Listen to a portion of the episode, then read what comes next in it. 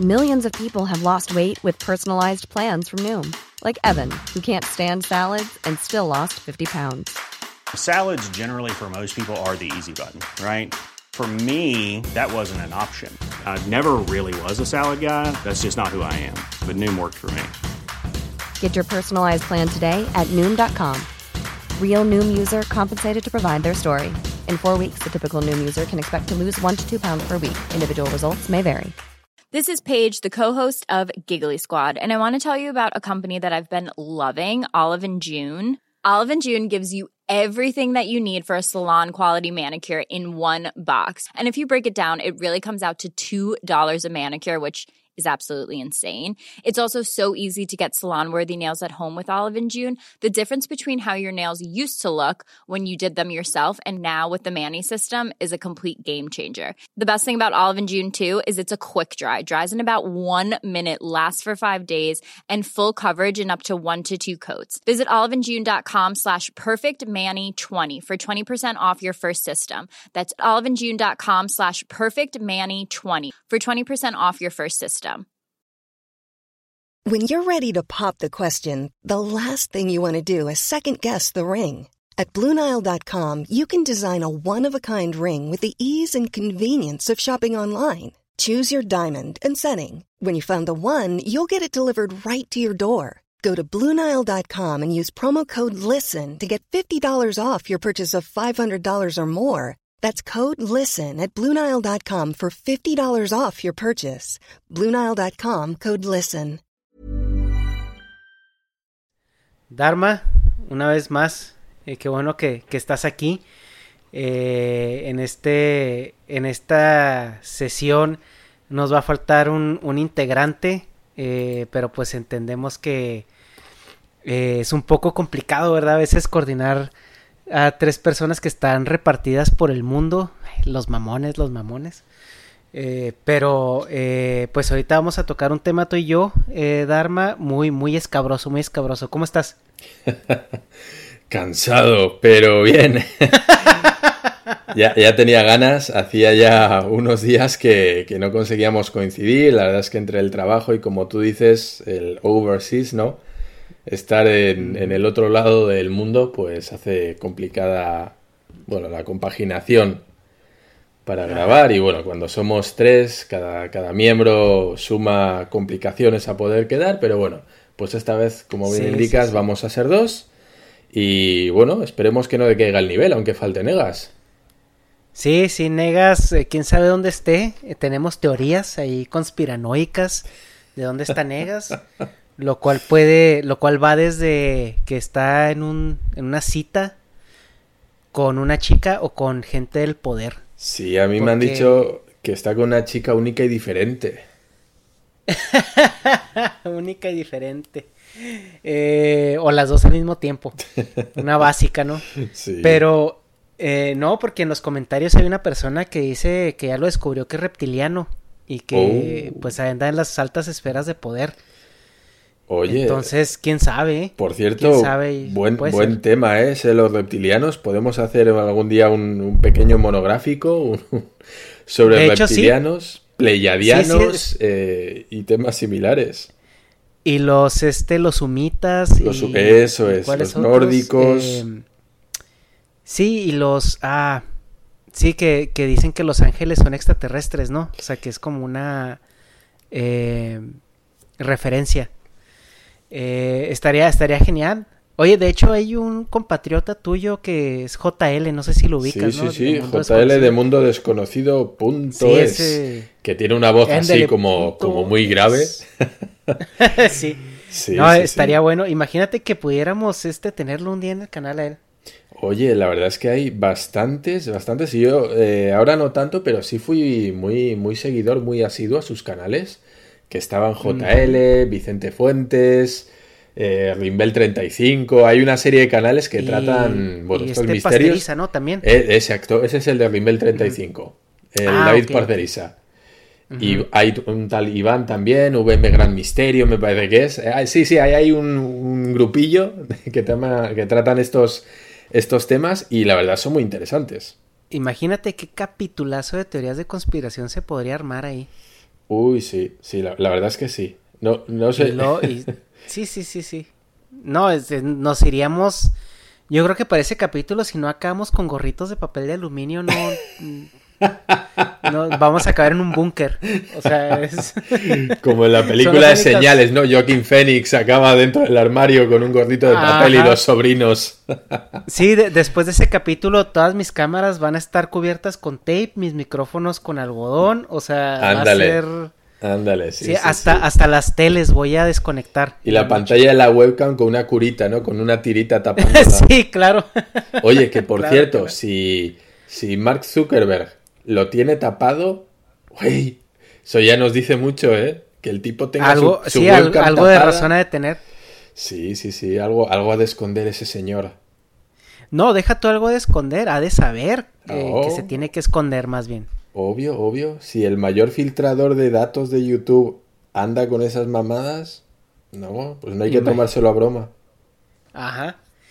Pero, eh, bueno, antes de empezar con el tema, pues queremos agradecerles porque el canal va bien. Eh, estamos teniendo ahí sub eh, conversaciones y debates en los comentarios, lo cual siempre es bueno. Eh, hay gente muy, muy ácida en expresar su opinión y hay gente que la expresa de una manera más articulada y, y, más este, civilizada, por así decirlo. Pero no, gracias a todos por, por el apoyo, por su suscripción y por seguirnos. Eh, otra cosa es que ya están los podcasts en iBox. Entonces también los pueden escuchar ahí si, si quieren. Eh, no me había percatado de lo fácil que era subirlos, pero pues ya están ahí. la única plataforma que no nos quiere es, iTunes Podcast, no sé por qué. He aplicado dos veces para subirlo y las dos veces me lo han votado, pero no sé por qué. Habrá que, habrá que preguntarles a ver qué pasa. Sí, no soy tan fifi para ellos todavía. Sí, o que no es family friendly o qué. No tengo idea.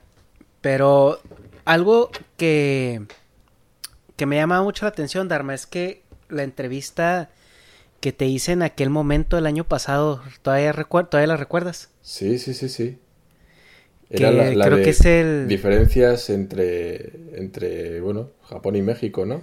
Ajá. ¿Qué, opinión me merecía cada, cada país o qué sensaciones me había transmitido?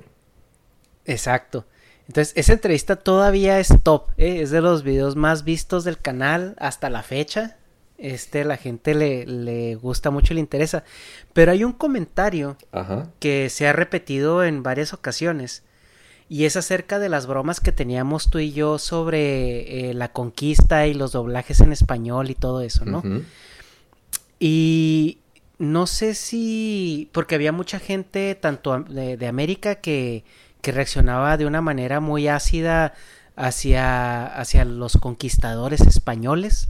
Y había gente también española que, que, me reclamaba, que me reclamaba a mí haberte reclamado la conquista. Y pues eh, yo creo que es un tema que yo no sabía que estaba como tan, tan vivo todavía entre la comunidad latinoamericana pero que últimamente con estas agendas de izquierda que se han visto pues primero en Venezuela y ahorita en México, ha como renacido o se han apalancado un poco sobre ese, esa cuestión de que Latinoamérica está en la situación económica y social que se encuentra ahorita, por no decir la fregada, porque, porque la conquista los fregó. Entonces a mí me suena como, como si el marco teórico de todo esto fuera que en los años 1500 después de Cristo había una sociedad utópica regida por pueblos eh, mesoamericanos, los cuales eran punta de lanza tecnología, medicina, estructura social, costumbres y tenían ya una eran uno con el sistema, no eran uno con la naturaleza, ellos no dejaban huella de carbón, todos eran amigos hasta que el malvado y pretencioso y avaro hombre blanco llegó y los masacró a todos.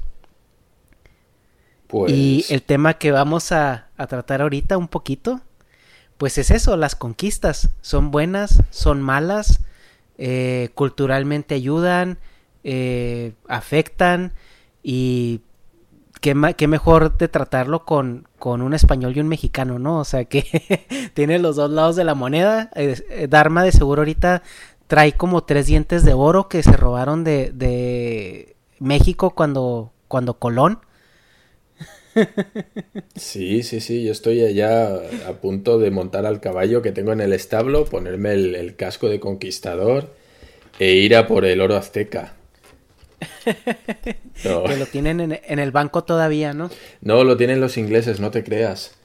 Todo lo que, se trajo, todo lo que se trajo de, de, América Latina se lo quedaron los ingleses porque estábamos endeudados hasta arriba con ellos. que ese es un, aspecto, un paréntesis, bueno, un paréntesis que quiero hacer, es un aspecto muy importante porque antes, eh, sobre todo los imperios eh, de la península ibérica, que eran los franceses, españoles y portugueses, ellos tenían la idea de que la riqueza era el oro. y, y pasaba eso precisamente porque como su función era acumular oro, eh, a veces no producían o no importaban tanto mercancía y todo lo que lo que producían ellos lo vendían. Entonces era un pueblo muy pobre con un gobierno retacado en oro. Y, y, por ejemplo, en Francia, en Francia había una escasez de vino en esas épocas porque todo el vino que producían lo exportaban. Entonces la gente se quedaba sin los insumos. Y eso sí, tenían toneladas de oro en sus bodegas, pero tenían una población muy, muy, muy pobre y muy carente incluso de, de las necesidades básicas o de alimentos por lo mismo, porque todo lo querían vender. Es bien curioso cómo darte cuenta que lo que da riqueza no es el oro, sino la mercancía, ¿no? Bueno, ahí está el tráfico de especias, ¿no? Que venía de Oriente, es la ruta de la seda, etcétera, etcétera. Bueno, Sí, sí, evidentemente a quien no le falta recursos, a quien no le falta comida, pues el oro tiene una importancia suprema. A quien le falta comida, eh, tú le das un lingote de oro y no necesita eso. Necesita un bocadillo, necesita unos tacos, necesita un refresco, necesita un techo. Eh, la moneda de oro no te la puedes comer. La hogaza de pan sí. Y qué curioso cuando una hogaza de pan puede llegar a valer 10, 15 monedas de oro, ¿no? Pues sí, imagínate, imagínate. Pero bueno, aquí me, Habéis, traído, me habéis traído para echarme a los, a los leones, como, como decimos, para lanzarme al circo, a que me pelee una, una pelea de barro aquí con... es para ponerte en el, en el spot, como dicen los, los americanos, ¿no? Sí, yo, yo ya veo, aquí no tengo, ya lo tengo asumido cuando me has hablado de esto, que yo de ninguna de las maneras voy a salir bien parado. Diga lo que diga, pues me van a caer putazos de todos lados. Me van a pues llover, me van a llover hostias. Eres un hombre eh, blanco, heterosexual, de más de 1,70. Sí. Eh, europeo. Sí, sí, sí. Entonces, y aparte conquistador. Entonces. Eh, Ahora mismo encarno. soy el avatar del mal. Línea por línea. Totalmente, totalmente. Vamos, cuando, cuando ves el tema este de los white privilege y de los. ¿Cómo dices? Y de. Bueno, pues digamos de, la cúspide actual, pues eh, digamos que mi perfil entraría en esa definición. Así que ya de entrada entro con cierto déficit de simpatía al programa y bueno, veamos cómo salgo de aquí. ¿eh? Tendré, tengo aquí mi, florete y mi pistola de chispas dispuesto a, defenderme. Pero bueno, eh, antes de empezar a hablar de los términos culturales, yo creo que, bueno, describir cómo una conquista funciona mecánicamente, pues es un poco difícil porque cada, cada eh, pueblo conquistador tiene como sus métodos. Por ejemplo, el, método eh, que se vio en la conquista de Latinoamérica por parte de los españoles fue como un método un poco más paternalista. O sea, fue como ellos llegar y por medio de la religión y la fuerza, una combinación de ambas, fue como primero una imposición por la fuerza, pero después fue una conquista cultural masiva. Sí. Que es lo que no se vio en Estados Unidos. Por ejemplo, el método de conquista americano, bueno, no americano, ¿verdad? inglés, era llegar a, a los terrenos primeramente desocupados y después empezarse a expandir por medio de la fuerza y la aniquilación. A los ingleses no les interesaba domesticar, por así decirlo, a las tribus eh, nativas de, de, Norteamérica, sino que si estas tribus eh, se, las, se les topaba en, en su camino, en su, en su expansión, y, y, ellas no se movían, entonces las exterminaban por completo, que es algo que no se vio en México. En México el, el imperio español fue un poco menos eh, agresivo en ese aspecto. Ellos se enfocaron más a través del vehículo religioso en domesticar a, los pueblos nativos y pues de ahí ya vemos eh, hitos culturales como pues la Virgen de Guadalupe, las misiones eh, tan famosas de, de, monjes católicos a lo, a lo largo y ancho de, de, lo que alguna vez fue eh, Latinoamérica eh, unida, ¿no? O sea, como imperio. Y en, en, es, en esas dinámicas eh, empezamos a ver pues que obviamente los pueblos eh, por lo general más eh, avanzados tecnológicamente y culturalmente eh, imponen un dominio no sobre los pueblos más rudimentarios uh -huh. es, esta mecánica de conquista pues no es no es nueva de, de cuando fue el descubrimiento de América y y se, se empezó a poblar con europeos, sino que en el mismo América lo fuimos viendo. Cualquier persona que estudia la historia pues de los indios en Norteamérica y de las culturas mesoamericanas, podemos encontrar mucha, mucha historia sobre conquista, invasiones, aniquilación de pueblos originarios, entre los mismos que hay. Y si nos vamos a Europa, pues tenemos a una, una historia aún más vasta de conquistas, de guerras expansionistas. Eh, lo vimos, por ejemplo, en, su inicio con el imperio egipcio, después con el imperio romano, que, que hasta hace poco eh, fue disuelto, o sea, porque si nos ponemos a pensar históricamente, el imperio otomano aún existía el siglo pasado, que era el remanente de lo que quedaba del imperio romano. Eh, el, el, imperio em, asiático con cuando la época de Genghis Khan, que fue el imperio mongol, eh, y el imperio europeo que fue cambiando de manos, ¿no? O sea, empezamos, de repente España tenía una gran, era un gran imperio, de repente Europa, de repente Inglaterra, eh, entonces siempre ha habido como ese cambio de poder por medio de conquistas, hasta yo creo que después de la Segunda Guerra Mundial, ¿no, Dharma? Es cuando este tipo de conquistas expansionistas cesó de alguna manera, ¿no? Sí, sí, eso lo podemos ver en el, bueno, digamos en los últimos, en las últimas conquistas, lo vemos en el mapa de África, está muy claro. Después de la Segunda Guerra Mundial, si alguien coge el mapa político de África, verá que parece que está cortado con escuadra y cartabón, donde los países tienen ángulos rectos de 90 grados en sus cortes, ¿no? Como si los europeos se hubieran dividido África por piezas, es decir, vamos a hacer, eh, vamos a dividirlo, cortamos con regla y hasta aquí es un país, aquí es otro, aquí es tal, y se lo dividían entre no, esto para Holanda, esto para Francia, esto para Alemania, esto para España, esto para Inglaterra, ¿no? Eh, sobre los imperios, ¿qué se puede decir? A ver, imperios vemos que ha habido siempre. No, olvidemos que el imperio azteca, el imperio inca, el imperio maya, es decir, imperios ha habido en todos los sitios y yo creo que es condición humana indispensable. Está muy atado a una etapa, a una época de la civilización en el cual cuando una tribu adquiría una dimensión suficientemente grande como para empezar a abarcar extensiones de terreno mucho más grandes, eh, yo lo tengo claro, pero quien tiene la fuerza, ya sabemos lo que pasa, ¿no? El, el, poder es lo que tiene, quieres cada vez más, y si puedes obtener lo que quieres, si no por las buenas, es por las malas, lleva a las expansiones imperiales. Esto, uh -huh. que ahora lo vemos, el tema del imperialismo como algo muy, muy retrógrado y algo muy cavernícola, si lo podemos decir así, algo muy bárbaro, hay que recordar que en su momento era práctica habitual Y eso es uno de los fallos que hacemos o que cometemos a día de hoy, y es que vemos el pasado con los ojos del presente. Eso es un fallo. ¿Qué quiere decir o qué, a dónde quiero llegar con esto? ¿Se justifican las barbaridades que se han hecho por las conquistas a la hora de, no sé, de, agrandar lo que sería tu tribu, ¿no? Porque al final no acabas de... El imperio no acaba de ser, bueno, más que una tribu enorme.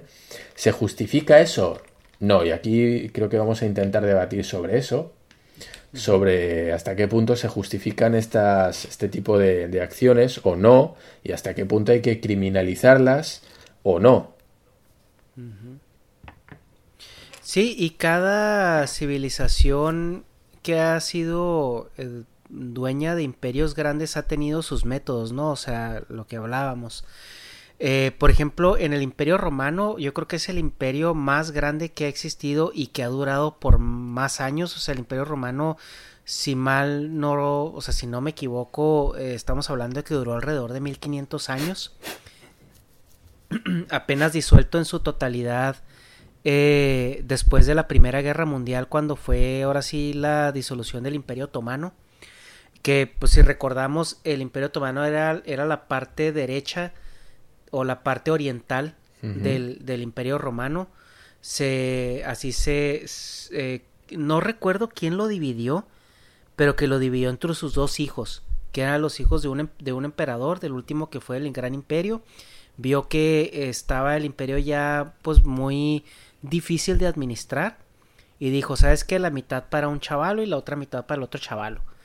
Y la parte europea, africana, que, se dividió, pues se, se disolvió rápido, eh, que fueron ya cuando se, se convirtió propiamente ya en que pues Francia, Alemania, Austria, todas esas partes dejaron de ser parte del Imperio Romano, Hungría, todos ellos. Y, y pues ya es la, la Europa continental que conocemos ahorita. Pero el, los métodos del Imperio Romano eran como llegaban y se imponían por la fuerza y después había como una conquista no tanto cultural pero basada en impuestos. O sea, los romanos decían nosotros administramos estas zonas eh, políticamente, pero ellos respetaban mucho la cultura de los pueblos conquistados. Si te fijas, por ejemplo, lo vemos, el ejemplo más claro es todas las representaciones que hemos visto de, de Jesús, ¿no? De la vida de Jesús, de Nazaret. Porque si te fijas, eh, había, un, había un César o, eh, que regía la, la, zona y después había gobernantes enviados por, por Roma, ¿no? Que era, por ejemplo, Poncio Pilatos, que era el encargado de, de la zona donde estaban los judíos y, y, y todo eso. Sí. Y ellos respetaban mucho los métodos eh, de ejecución, ¿no? Por cada, o los métodos de enjuiciamiento, ¿no? Por cada eh, cultura. Vemos que a Jesús lo juzgaron por cuestiones religiosas, a las cuales Roma pues estaba completamente ajenas. Y por eso es la, la escena donde Poncio Pilato se lava las manos, porque dice, güeyes, o sea, ustedes están haciendo lo que ustedes quieren o sea, y, porque Roma se los permite, ¿sí me explico? Entonces ellos podían conservar su cultura, podían conservar su sistema, siempre y cuando pagaran los impuestos necesarios al César. Sí. Y, y, eso se repetía con todos los países que ellos iban conquistando. Entonces, por eso vemos que eh, Roma, eh, el imperio, por, eh, probablemente eso fue unas causas de un, de que tuviera tanta longevidad y tanto éxito, porque eh, no era una conquista tan impositiva como en otros ejemplos. En el ejemplo de, la conquista de, de, América, pues ahí sí vimos que culturalmente fue como una reprogramación de los nativos. O sea, era olvídate de lo que crees, olvídate de tus dioses, olvídate de tu sistema. El catolicismo es, es lo, lo, lo, único y verdadero. Y utilizaban ese vehículo, es, es, utilizan esa religión como vehículo de conquista cultural también. Entonces, por, por ejemplo, ya vemos ahorita que en México o en Latinoamérica el catolicismo está muy, muy entrelazado en nuestra cultura. E incluso aunque tú no profeses la religión católica, si eres mexicano, tienes ciertos dejos de moralidad cristiana en ella porque la cultura mexicana parte de eso.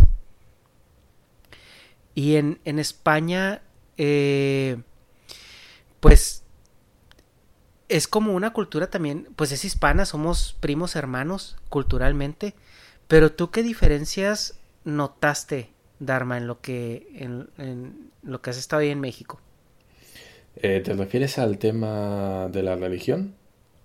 Sí, o sea, porque a mí me llama mucho la atención esa parte, porque en México todavía tenemos esa, esa herencia eh, cultural de la conquista que es la religión católica, que México profesa catolicismo casi de, de, punta a punta, pero yo veo que España, a pesar de que son católicos, no sé si está bien decirlo como lo voy a decir, pero siento que son como menos católicos, por así decirlo. Sí, sí, sí, sí, yo no, yo estoy de acuerdo y creo que cualquiera que, niegue esto, pues no está muy acertado. Em, efectivamente, la sensación que yo tengo es que en, en México, al menos lo que yo vi, era una devoción hacia el cristianismo, pues muy parecida a la que podíamos tener aquí en España hace, no sé, te voy a decir 70 años, 80 años, ¿sí? Es decir, es esa, procesan esa religión, pero desde un punto de vista, y aquí me, bueno, pues mucha gente se va a enfadar, pero mm, desde la ignorancia. Es decir, eh, es, difícil explicarlo sin, entrar a faltar. Por eso me estoy, estoy intentando medir las palabras porque no quiero quedar aquí como que, ay, pues ya está diciendo esto, ya está No, y como, Yo tengo que decir, como yo... full... Dime, dime. Sí, como, como full disclosure.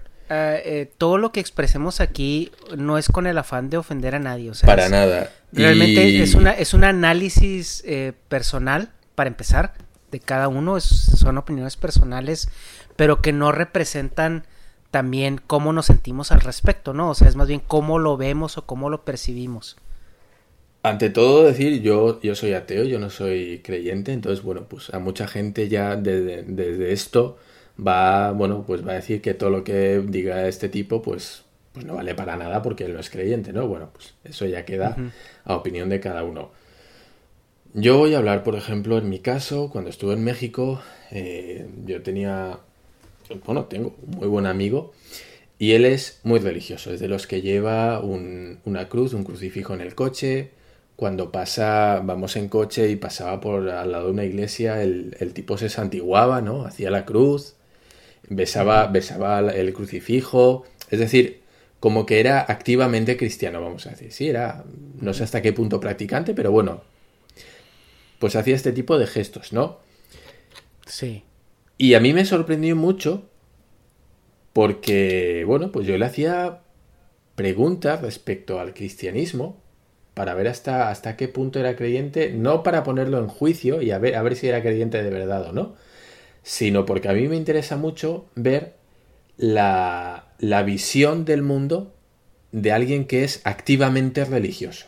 A mí me interesaba mucho preguntarle sobre temas sociales, por ejemplo, y el cómo alguien creyente veía este tipo de cosas. ¿Sí? ¿Qué pasó? que, que me encontré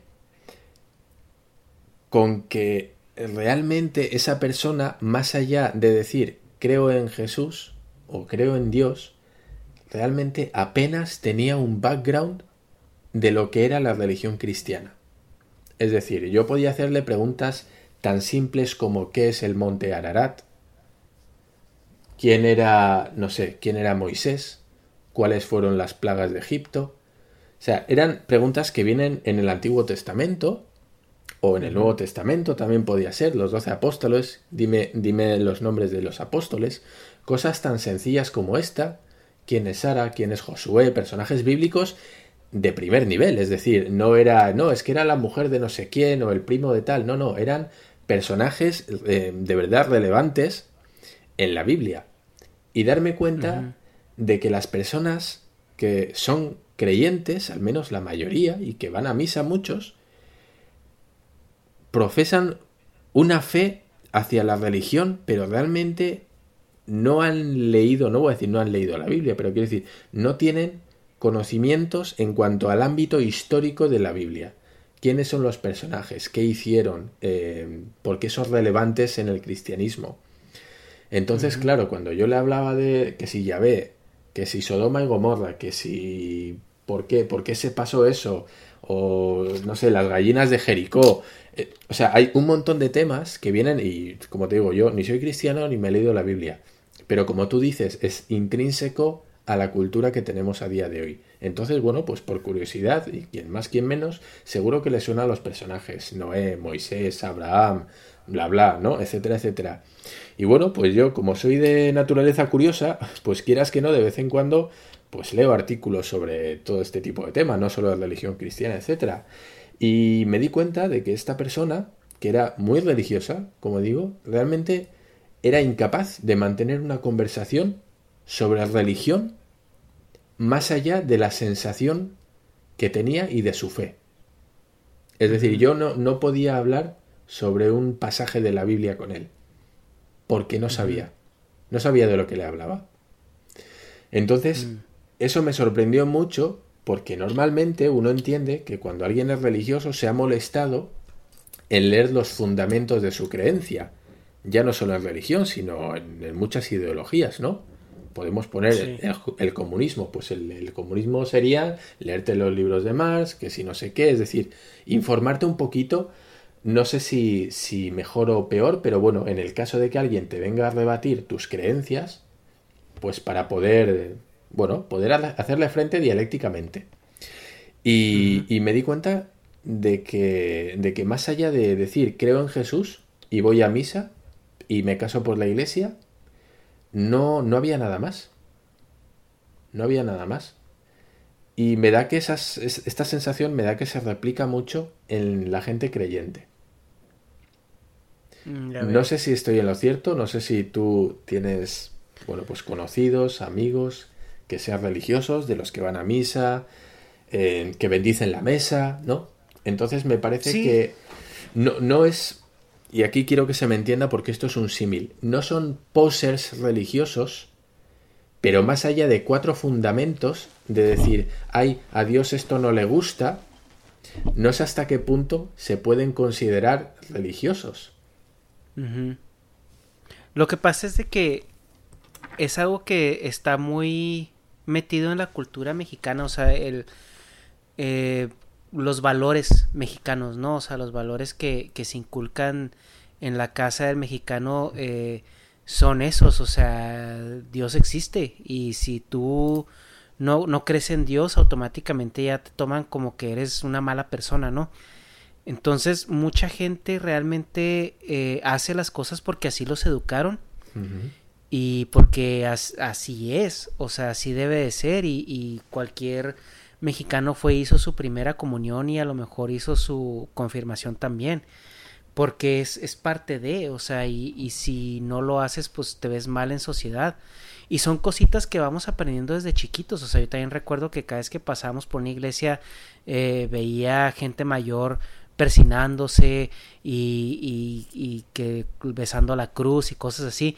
Y sí, muchas veces no se entiende el contexto de la acción más que que la cuestión cultural, ¿no? Es así también como cuando le das dinero en la calle a alguien y se persina con él.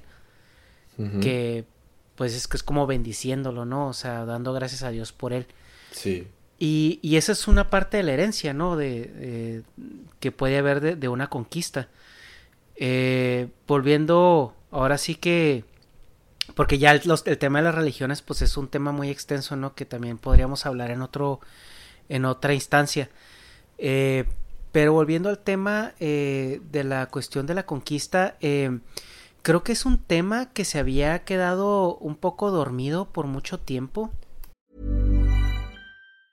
This Mother's Day, celebrate the extraordinary women in your life with a heartfelt gift from Blue Nile. Whether it's for your mom, a mother figure, or yourself as a mom, find that perfect piece to express your love and appreciation. Explore Blue Nile's exquisite pearls and mesmerizing gemstones that she's sure to love. Enjoy fast shipping options like guaranteed free shipping and returns. Make this Mother's Day unforgettable with a piece from Blue Nile. Right now, get up to 50% off at BlueNile.com. That's BlueNile.com. Hey, it's Paige DeSorbo from Giggly Squad. High quality fashion without the price tag? Say hello to Quince.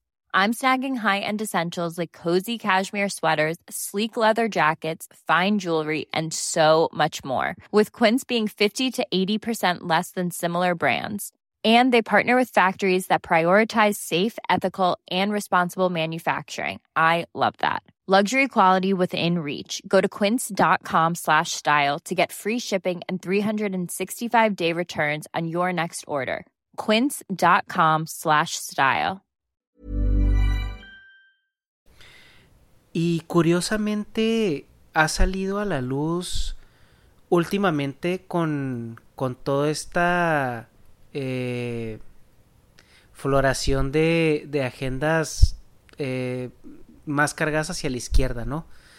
Eh, lo vimos en Venezuela, o sea, cuando, cuando Venezuela estaba haciendo su cambio de sistema, que venían pues de un sistema, pues se podría decir que más, más central, y llegó Hugo Chávez al, al poder y, y se fue todo haciendo más y más y más de izquierda hasta el punto de llegar casi a una a una cuestión socialista o comunista, ¿no?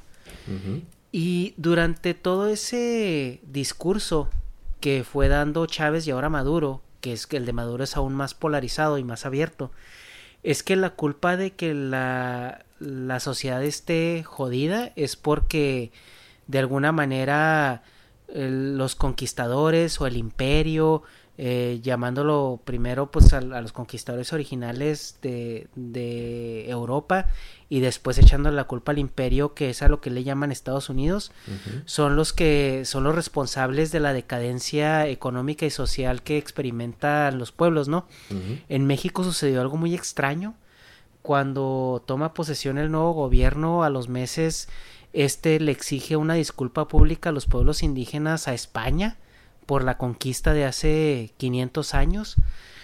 Y es algo muy muy extraño que ahorita estén enfocándose mucho en estos temas y estén reviviendo de una manera enteramente política el, el tema de que alguien nos conquistó. O sea, como comentaba en el principio, lo están haciendo ver como si aquí en América hubiera existido una utopía antes de, de, que estos pueblos nos hubieran descubierto y hubieran impuesto sus modos con nosotros.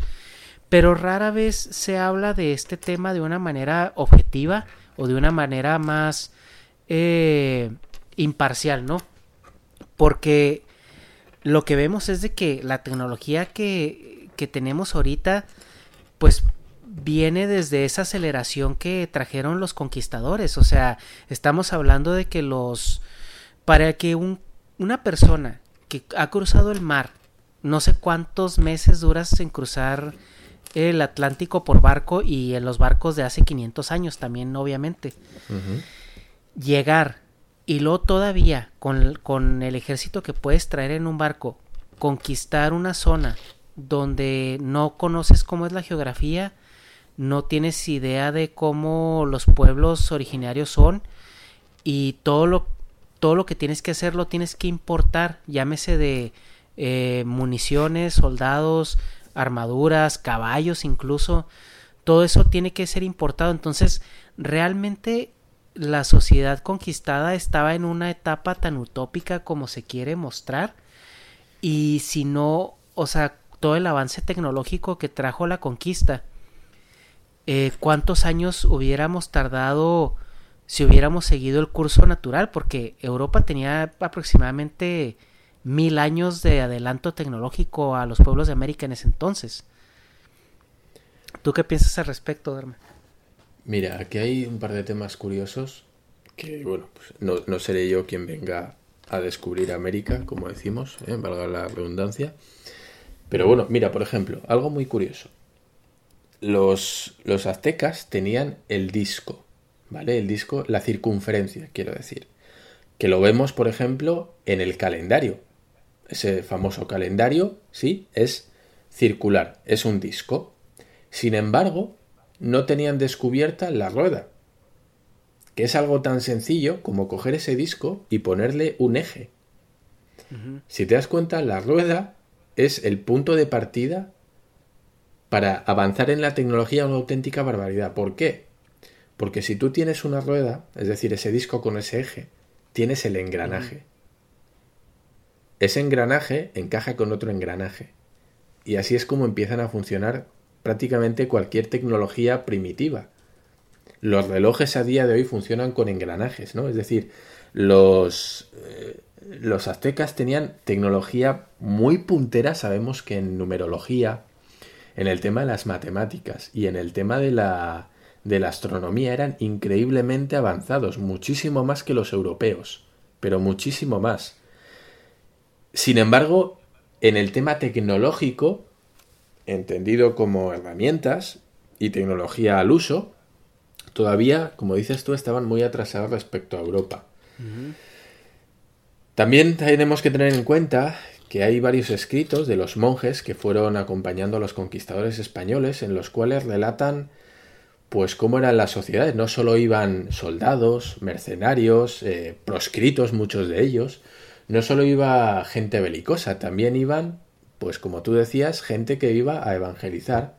Iban botánicos, biólogos, gente eran científicos y muchos de ellos se dedicaron a, catalogar el estilo de vida que tenían aquellas gentes, ¿no? Y uno de los escritos de uno de los monjes, no, no recuerdo el nombre, bueno, eh, aterrorizaba, eh, el tipo redactaba, ¿no? Relataba que de, la, de lo alto de las pirámides caían las cabezas cortadas y había un río de sangre que no dejaba de caer. Estaba, el río de sangre nunca se secaba porque constantemente había sacrificios humanos.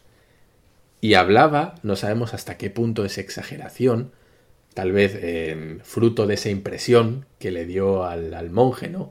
Ver ese tipo de escenas, pero también contaba que a las lomas, a los suelos de las pirámides había montañas y montañas de calaveras apiladas. Bueno, como digo, esto es el punto de vista, me imagino yo, totalmente aterrorizado, ¿no? De ese, ese cura, ese fraile que va a evangelizar y a decir que todos tenemos que ser hermanos y que todos somos hijos de Dios y que nos tenemos que dar besos y abrazos, ¿no? Ante esa estampa que se encuentra cuando ve esos sacrificios humanos que los hacen en nombre de, de, sus dioses, ¿no?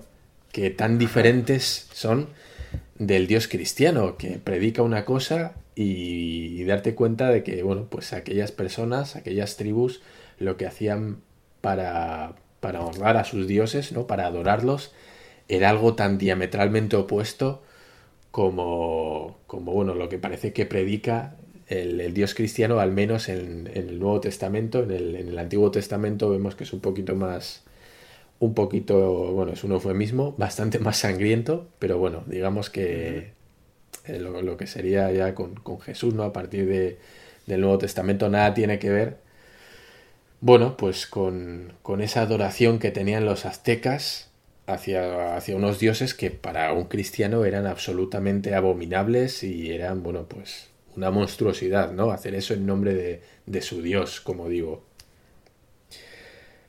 Entonces, bueno, hay que, hay que entender también que cuando se habla de, de los españoles, lo malo que eran, las salvajadas que hicieron y el montón de indígenas que mataron, aquí yo quiero puntualizar dos cosas y una yo ya sé que se me van a echar al cuello y es cuando se, se esgrime ¿no? por parte de los españoles el, como si fuera una defensa propia el decir, bueno, no os quejéis tanto de que vinimos los españoles, porque si hubieran venido los ingleses, hubierais estado mucho peor.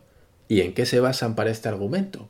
Pues se basan en la cantidad de indios americanos que quedan a día de hoy en todo Estados Unidos y creo que no me equivoco, tú vives allí, pero hasta donde, hasta donde yo sé, pocos, las pocas tribus que quedan nativas americanas están metidas en reservas y literalmente son tres y el del tambor.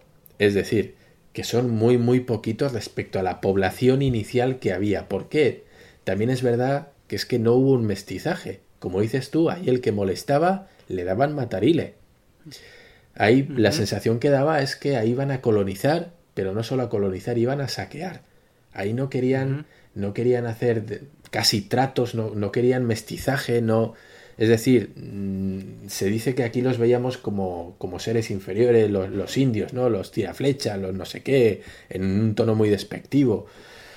Jo, la verdad es que si nos ponemos a investigar sobre los colonos ingleses, los colonos holandeses, los colonos eran auténticos salvajes también, los colonos franceses, ¿no? El tema de cortar cabelleras, bueno, eh, les hacían auténticas barrabasadas. Entonces, y perdona que aquí me he extendido, pero bueno, una de las... No, no, está bien, está bien. Una de, de, los argumentos que esgrimen los españoles para defenderse de ese ataque de, de parte de los anticolonialistas es decir que, macho, eh, no os quejéis tanto y agradeced que vinieron los españoles, porque si llegan a, ver, a venir los ingleses, no queda ni un solo indígena en, en medio México. Evidentemente, bueno, pues esto no es hasta qué punto es una defensa, ¿no? Para justificar lo que se hizo aquí, pero sí es verdad que si vemos las poblaciones indígenas en cada uno de los países, países o bueno, en el continente sudamericano, la población indígena es infinitamente superior y de mestizaje es infinitamente superior al que hay en Norteamérica. También es cierto que en Norteamérica no había civilizaciones desarrolladas como tal, no había asentamientos. Recordemos que en Latinoamérica y Sudamérica eran, bueno, auténticos bastiones arqueológicos. Desde los incas, los mayas, los aztecas, los chichimecas, los olmecas, o sea, la cantidad de maravillas arqueológicas que hay en Latinoamérica es, es que es un país museo. Es un país museo la ciudad del sol. Ahí sí, ahí sí tocaste un punto muy, importante porque tienes razón. En Mesoamérica había ciudades. Claro. Y en, Norte, en Norteamérica seguían siendo nómadas. Eran nómadas. Entonces yo también me imagino que la situación de encontrarse con una tribu nómada, como podían ser los, las tribus americanas, que iban pues prácticamente con palos y pieles para hacer sus tipis, ¿no? Esas cabañas, esas cabañas que hemos visto de los indios cherokee y de los tal, ¿no? Esos tipis. Pues imagínate ver a una tribu, no sé, yo no sé de cuántos miembros eh, consta una tribu, me lo voy a inventar y voy a decir que eran 40, 50. Y alguien me dirá, no, pues eran 200. Bueno, pues 200, pero bueno, quiero decir, la, la percepción de alguien que llega a un lugar y ve un asentamiento de vamos a poner 50 personas con cosas que son de, de, Ikea, ¿no? De montar y desmontar. Porque, porque, bueno, pues en la, siguiente, en la siguiente estación, cuando los bisontes se muevan, tendremos que ir detrás de ellos. A meterte en la jungla y de repente descubrir auténticas metrópolis en piedra. Y metrópolis, no metrópolis de cuatro casas, no, no, auténticas ciudades, pirámides, eran ciudades-estado descubrir eso, o sea, lo maravillado que te tienes que quedar, eso, tienes que, uno tiene que sentirse tan pequeño ante eso. Entonces, ese también es, es otra diferencia. Es otra diferencia. Em, pero bueno, lo que decía, bueno, este es uno de, de los puntos que, que esgrimen los varios, algunos españoles, ¿no? Que defienden un poquito pues que oye, que tampoco fuimos tan malos, mirad cómo, lo hicieron en Norteamérica, no os quejéis tanto, ¿no? pero, bueno, lo, que digo, eh, tampoco, tampoco es para darnos las gracias, desde luego, ¿no? tampoco es para decir, oye, gracias por venir, por venir vosotros, que bien nos tratasteis, ¿vale? y el tema paternalista que tú dices, sí es verdad, claro, es que nosotros veníamos de, de una época, hay que, hay que tener en cuenta que en Europa en nombre de la religión se han hecho auténticas barbaridades y eso creo que nadie lo puede negar. Cuando se acababa el oro, cuando se necesitaban más bienes, más tierras, ¿qué se hacía? Oye, mira, montamos una cruzada y Santas Pascuas. ¿Qué es una cruzada? Bueno, pues una cruzada es una conquista en nombre del Señor, prácticamente. No hay más, eso es lo que era. ¿Cómo lo justificaban? Bueno, pues hay unos, eh, ¿cómo, eh, ¿cómo se dice? Eh, infieles, ¿no? Es que hay unos infieles en las tierras allende los mares o hay unos infieles ahí en el sur cruzando el río tal, pues habrá que ir a... Como son infieles, ¿sabes? Como no tienen alma, como no creen en Dios, pues bueno, está medio justificado que vayamos allá, les demos dos hostias y nos quedemos con sus tierras, ¿no? Bueno, todo eso, pues ¿para qué? Pues para pasar a engordar otra vez las arcas del Estado, las arcas de la Iglesia, las arcas de, tal. ¿Qué pasa? Bueno, pues que no solo basta con llegar y quedarse con los bienes, sino que en España y en, en Europa en general se entendía que había que explotar los recursos. Claro, ¿cómo vamos a explotar los recursos? Si yo quiero hacer aquí una fábrica o quiero levantar aquí un sistema de minería, como se hacía mucho en México, ¿no? Se traía mucho, mucho, mucho oro, mucha plata, porque recordemos que Latinoamérica es una mina en cuanto a recursos infinita, es una auténtica barbaridad, es riquísima. Entonces, claro, ¿qué pasa? Que tú llegas ahí y no solo ves lo que tienen, que vamos a decir lo que tienen podían ser las joyas, el oro, los platos, la vajilla, no solo es lo que tienen, es lo que puedes sacar. Si tú ves una mina, ¿qué quieres? Lo que quieres es explotarla. ¿Y qué necesitas? Necesitas recursos, necesitas gente de allí. Entonces, ¿qué haces? Si los matas, lo vas a tener que sacar tú. Pues no, pues es mucho más sencillo, los esclavizamos, los, los hacemos medio amigos, ¿no? Los integramos, digamos, en, en, nuestra sociedad hasta cierto punto, porque bueno, en aquel momento evidentemente el racismo estaba muchísimo más eh, a flor de piel. ¿Y qué es lo que les interesa? Les interesa poder comunicarse con ellos. Les interesa que puedan entender eh, no solo las palabras, sino la manera de entender que tienen. De ahí vienen todos los criollos, ¿no? Entonces, ¿cuál es el razonamiento lógico? Mira, no solo los conquistamos, sino que los educamos. ¿Por qué? Porque, y aquí no, no quiero faltar, pero creo que todo el mundo me va a entender, un mono amaestrado es más útil que un mono salvaje. ¿Por qué? Porque al mono amaestrado le estás enseñando trucos para que el día de mañana haga los trucos que tú le has enseñado. Entiéndase, no estoy llamando monos a los indígenas, no va por ahí. Es para que se entienda la idea, ¿vale? Sí, es, es una, si es un, decir, pues, o sea, Eso es. es. decir, si yo, si yo le enseño a alguien cómo tiene que sacar, eh, no sé, las vetas de, de minerales, el día de mañana lo va a saber hacer solo y ya está. ¿Qué hago? Le enseño entonces venían con la idea de colonizar. De colonizar quiere decir no solo de saquear y de llevárselo todo, sino además hacer asentamientos. Les interesaba crear una infraestructura en el país o en los países a los que iban. ¿Por qué? Porque querían quedarse ahí, querían, tenían una visión a largo plazo. No eran como los vikingos que iban, se llevaban todo el oro o se llevaban lo que querían, se iban, dejaban toda la tierra quemada, arrasada y ahí se, ahí se, se arreglen ¿no? los que quedan sino que lo que querían era, pues eso, expandir el imperio. Realmente les interesaba crear infraestructuras. Por eso muchísimos edificios coloniales, escuelas, universidades, hospitales. Es decir, crear esa infraestructura es mucho trabajo, es mucho dinero invertido. O sea, no solo querían los bienes, querían hacer algo, querían crear algo ahí. ¿Vale? Sí, es que hay un punto que tú tocas, por ejemplo, en la conquista ah, española en Latinoamérica. Eh, sí hubo mestizaje porque los españoles también en su catolicismo reconocían que, que, los nativos tenían alma. Claro. Entonces eran, eran personas, ¿no? Claro. Entonces, quieras o no, también esa mochez religiosa ayudó en cierta manera, ¿no? En cambio, en la conquista inglesa, los, los nativos no tenían alma, eran cosas que si se te interponían tenías que quitarlas. Por eso también hubo mestizaje. Porque el dicho que tenían los, los mismos eh, este, ingleses era que un indio, no había mejor indio que el indio muerto. Entonces, o sea, ya desde ahí entonces por eso el mestizaje en Estados Unidos se vio muchísimo más desacelerado que en, que en América.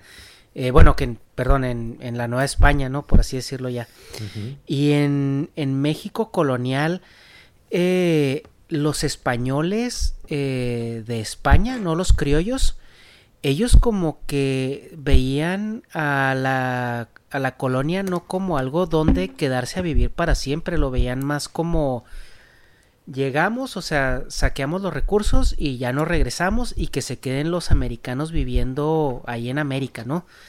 Eh, y en eso entraban los criollos, entraban los mestizos y entraban los indígenas que pues eran pues ciudadanos completos del sistema, ¿no? Pero, o sea, no tenían pues los privilegios que los españoles eh, de pedigrí no tenían, incluso los mismos criollos o sea, estamos viendo que los, los hijos de españoles nacidos en América pertenecían a un escalón social más abajo que sus, que sus papás, siendo que por derecho, por si lo quieres ver así, pues debían de haber sido lo mismo. Y en Estados Unidos, eh, como precisamente comentabas que los nativos eran nómadas, o sea, los no había asentamientos, entonces cuando ellos llegaron a, a tomar pues posesión de los territorios, pues se toparon con mucha tierra libre y es donde ellos empezaron a hacer sus colonias. Cuando en la expansión se topaban con indios, era cuando se armaban los madrazos.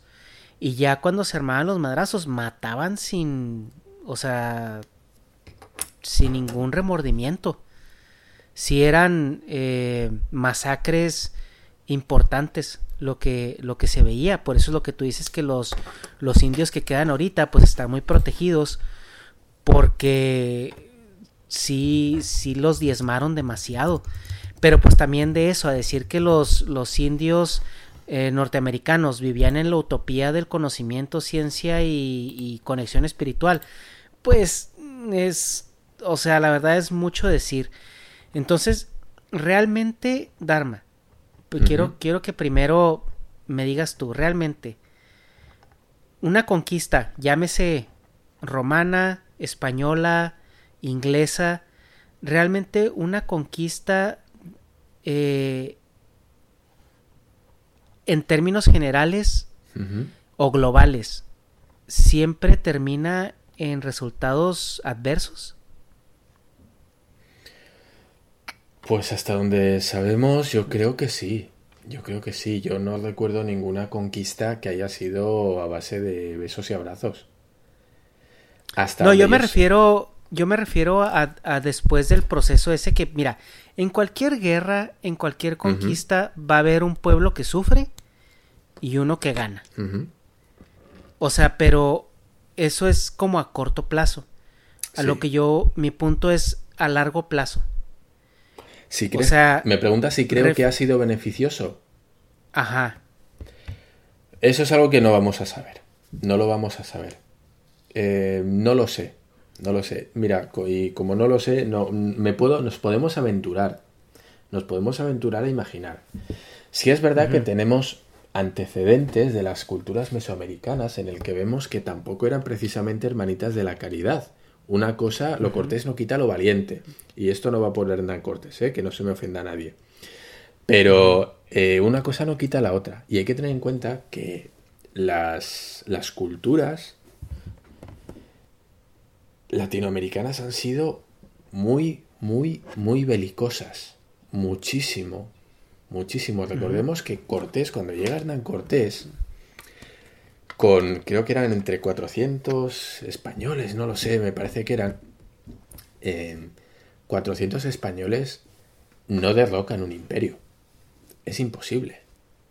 400 españoles no son capaces de derrocar a miles de soldados. Es que literalmente yo estoy seguro que no había balas suficientes. Es que no había munición. Es imposible. No, y aparte, los aztecas eran un pueblo guerrero muy bien organizado. O sea, de hecho, los aztecas eran los conquistadores. Eran conquistadores, claro, es que esa época. los propios aztecas eran conquistadores de pueblos adyacentes. Es decir, cuando, cuando Hernán Cortés llega y, y, bueno, pues entabla contacto con esas tribus indígenas, no solo están los aztecas, están los, los me vais a matar. Los tlaxcaltecas. ¿eh? Tlaxcaltecas, que no me salía la palabra. Los mexicas. Hay un montón. Y es gracias a esas alianzas que Hernán Cortés hace con los enemigos de los aztecas Que recordemos, los aztecas tenían muchísimas tribus enemigas porque eran unos, auténticos sanguinarios. Y ahí vemos las, representaciones y los sacrificios que hacían. O sea, como, como eran tan bestias, ellos mismos, tenían tantos enemigos que a los españoles casi les fue, no voy a decir relativamente fácil, pero no les fue muy difícil convencer a los enemigos de Moctezuma de unirse a él para derrotar a los aztecas. ¿Por qué? Porque los aztecas los tenían tan sometidos que, tenían unas ganas de quitárselos de encima que, era increíble. Entonces, exacto. claro, vemos los números y dices que eran 400 españoles. Sí, claro, eran 400 españoles, pero tenían 1300 guerreros tlaxcaltecas, otros 1000 de otra tribu, otros no sé cuántos de otra tribu. Es decir, al final eran miles contra aztecas, no, no, eran solo los españoles. Y la gente parece olvidar eso. Es decir, ¿sí encabezaron la ofensiva los españoles? Sí. Ellos idearon el ataque y seguramente eran quienes dirigían dentro de lo que cabe, ¿no? los movimientos a llevar a cabo. Pero tenemos que recordar que muchísimas tribus de, de México, de lo que hoy es México, estaban implicados. Es decir, si ningún otro mexicano, si ninguna otra tribu hubiera apoyado a Hernán Cortés, a Hernán Cortés le hubiera sido imposible derrocar el imperio azteca. Y eso es algo que parece, parece obviarse. E, esos, esos indios, esas tribus, esos tlaxcaltecas que lucharon con Hernán Cortés parece que no existen, eran, eran puros españoles. Y eso tampoco es así. ¿Qué hubiera pasado si no hubieran ido los españoles o los ingleses? No lo sabemos. Pero lo que sí vemos es que una civilización tras otra ha ido anteponiéndose a la anterior. Seguramente, tal vez la siguiente remesa o la siguiente tribu de Mesoamérica, pues hubiera llegado a un punto en el que se hubiera antepuesto o sobrepuesto sobre los aztecas, los habría derrocado y habría construido sobre, sobre sus ciudades, porque recordemos que los aztecas hacían sus construcciones muchos sobre, sobre asentamientos de civilizaciones anteriores. Entonces, eh, si hubiera seguido su curso, digamos, sin el descubrimiento del nuevo continente, bueno, pues lo más seguro, y teniendo en cuenta el retraso tecnológico que tenía respecto a Europa, pues, pues quién sabe, quién sabe cuánto hubieran tardado en desarrollarse, porque ya sabemos que estos saltos en las tecnologías a veces eh, son tan repentinos, ¿no? Parece que la tecnología sube en una línea ascendente y hay ocasiones en las que hay auténticos picos, como digo, tenían el disco y no la rueda. Si a alguien se le ocurre poner un eje en ese disco, la historia hubiera sido totalmente diferente. sí, claro. No, y también, eh, bueno, hay que recordar, es que hay una cuestión muy romántica, ¿no? Que se, se plantea ahorita, sobre todo eh, cuando las agendas tienen, tienden un poquito más a la izquierda, se plantea esta agenda romántica de que somos abusados, de que Latinoamérica este, fue conquistada y por eso estamos jodidos.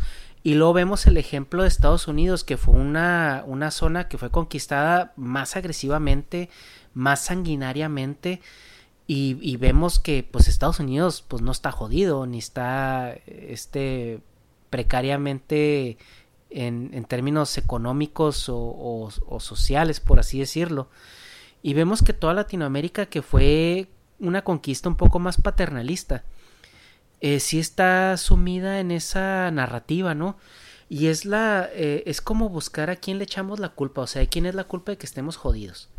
Pues bueno, eh, ¿qué tenemos en común? Pues que nos conquistaron los, los europeos, pues si no nos hubieran conquistado, eh, los pueblos indígenas estuvieran mejor.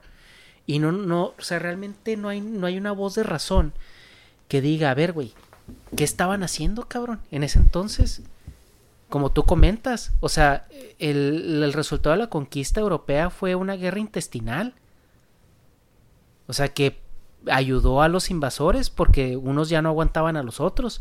¿Y por qué no los aguantaban? Pues porque los otros no eran, como tú dices, las personas más amigables y afables del universo. Era porque los tenían sometidos, porque les tenían la, el, pie en el cuello y, y no hallaban la salida. Entonces, que dijeron? Pues de estos güeyes que ya sabemos a otros, pues que vengan otros. O sea, ¿qué es lo peor que puede pasar?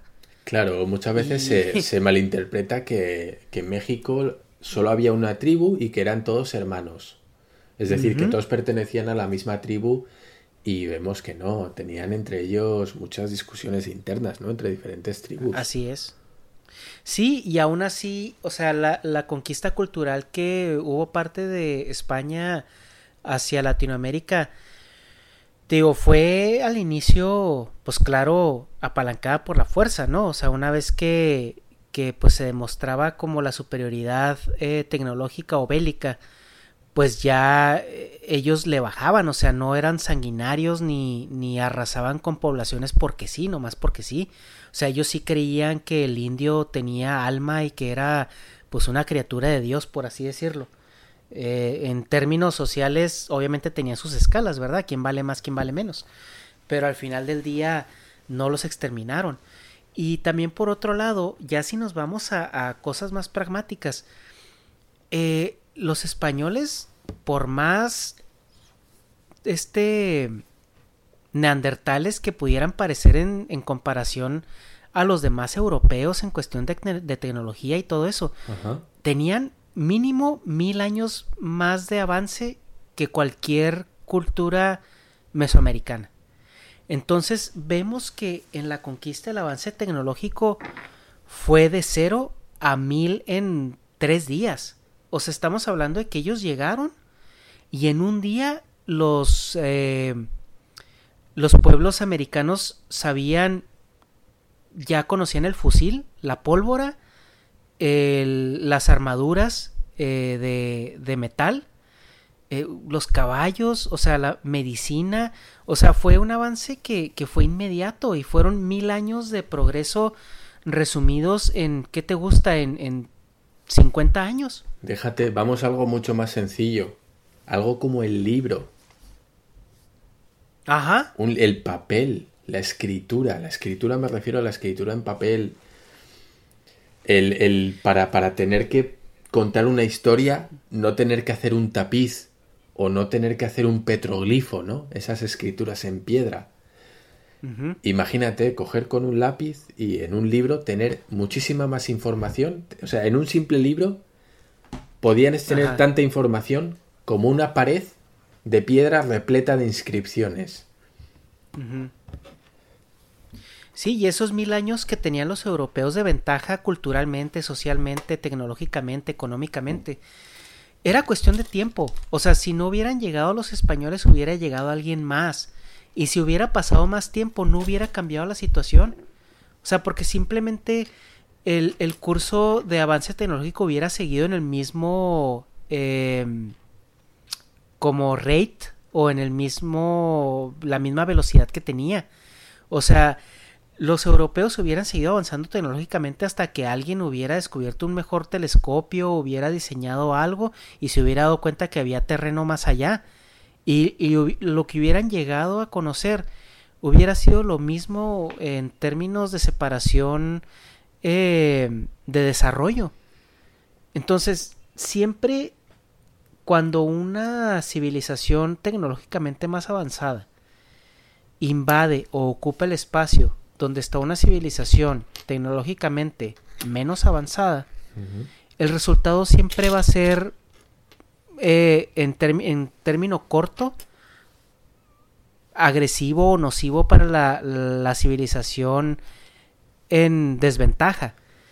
Pero si nosotros vemos la homogenización que hubo después de eso en términos culturales, en términos económicos, en términos de desarrollo social, o sea, trajeron a América mil años de progreso que quién sabe si, si las culturas americanas hubieran podido lograrlo. O sea, estamos viendo que incluso las de Norteamérica estaban más atrasadas todavía sí. que las mesoamericanas. Y esto se debe, pues claro, a la habilidad de manipular el medio ambiente, ¿no? O sea, porque obviamente el clima en Mesoamérica era muchísimo más eh, amigable que el de Norteamérica. Ah, vale, vale. ah, ok, pensé que, ibas a decir que Europa. Sí, sí, sí, sí. No, no, no, no, no, que, que Norteamérica, o sea, en Norteamérica pues han sido muy famosos pues más bien por los desiertos y cosas así, una cuestión más árida, incluso en México, porque en México cuando llegaron los españoles los españoles tardaron un poquito más en conquistar el norte de México por las cuestiones del clima que hacían que los pueblos fueran nómadas y fueran pueblos más agresivos. Porque estaban estaban acostumbrados a pelearse con todo el mundo porque pues su, su sistema social dependía todavía en la supervivencia.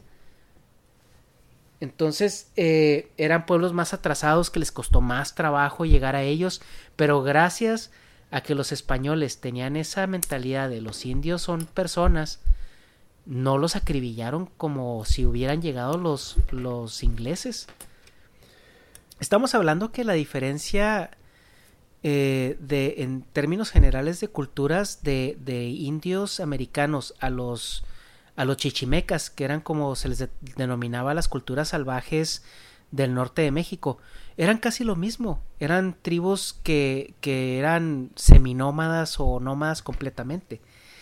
Entonces, eh, romantizar la idea de que Latinoamérica fue abusada y fue conquistada y todo eso es es er, es ¿cómo se puede decir? Es un un reflejo de que la conquista no fue tan agresiva como pudo haber sido.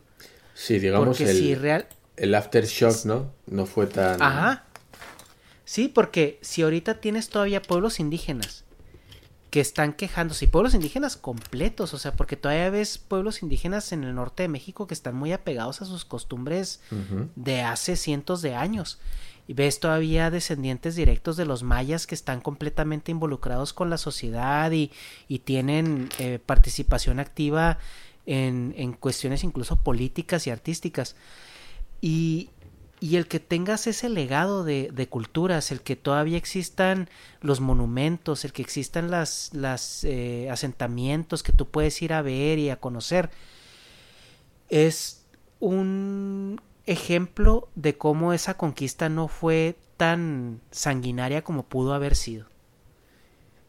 Entonces, romantizar esa idea de que tú como pueblo indígena estás jodido por esa conquista y no por el manejo político que se ha tenido por parte de los gobiernos. Es una manera de echarle la culpa a alguien. O sea, y yo, yo quiero, yo quiero decir, hacer aquí una pregunta, ya que me van a caer a mí todas las, todas las flechas en, me imagino que en los comentarios.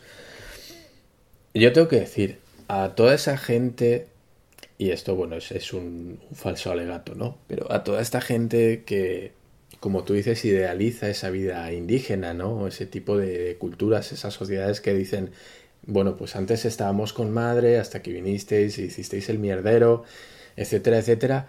A día de hoy, como un mexicano de una ciudad, vamos a decir, no sé, del DF, por ejemplo, ¿cómo percibe a las comunidades indígenas? ¿Le gustaría?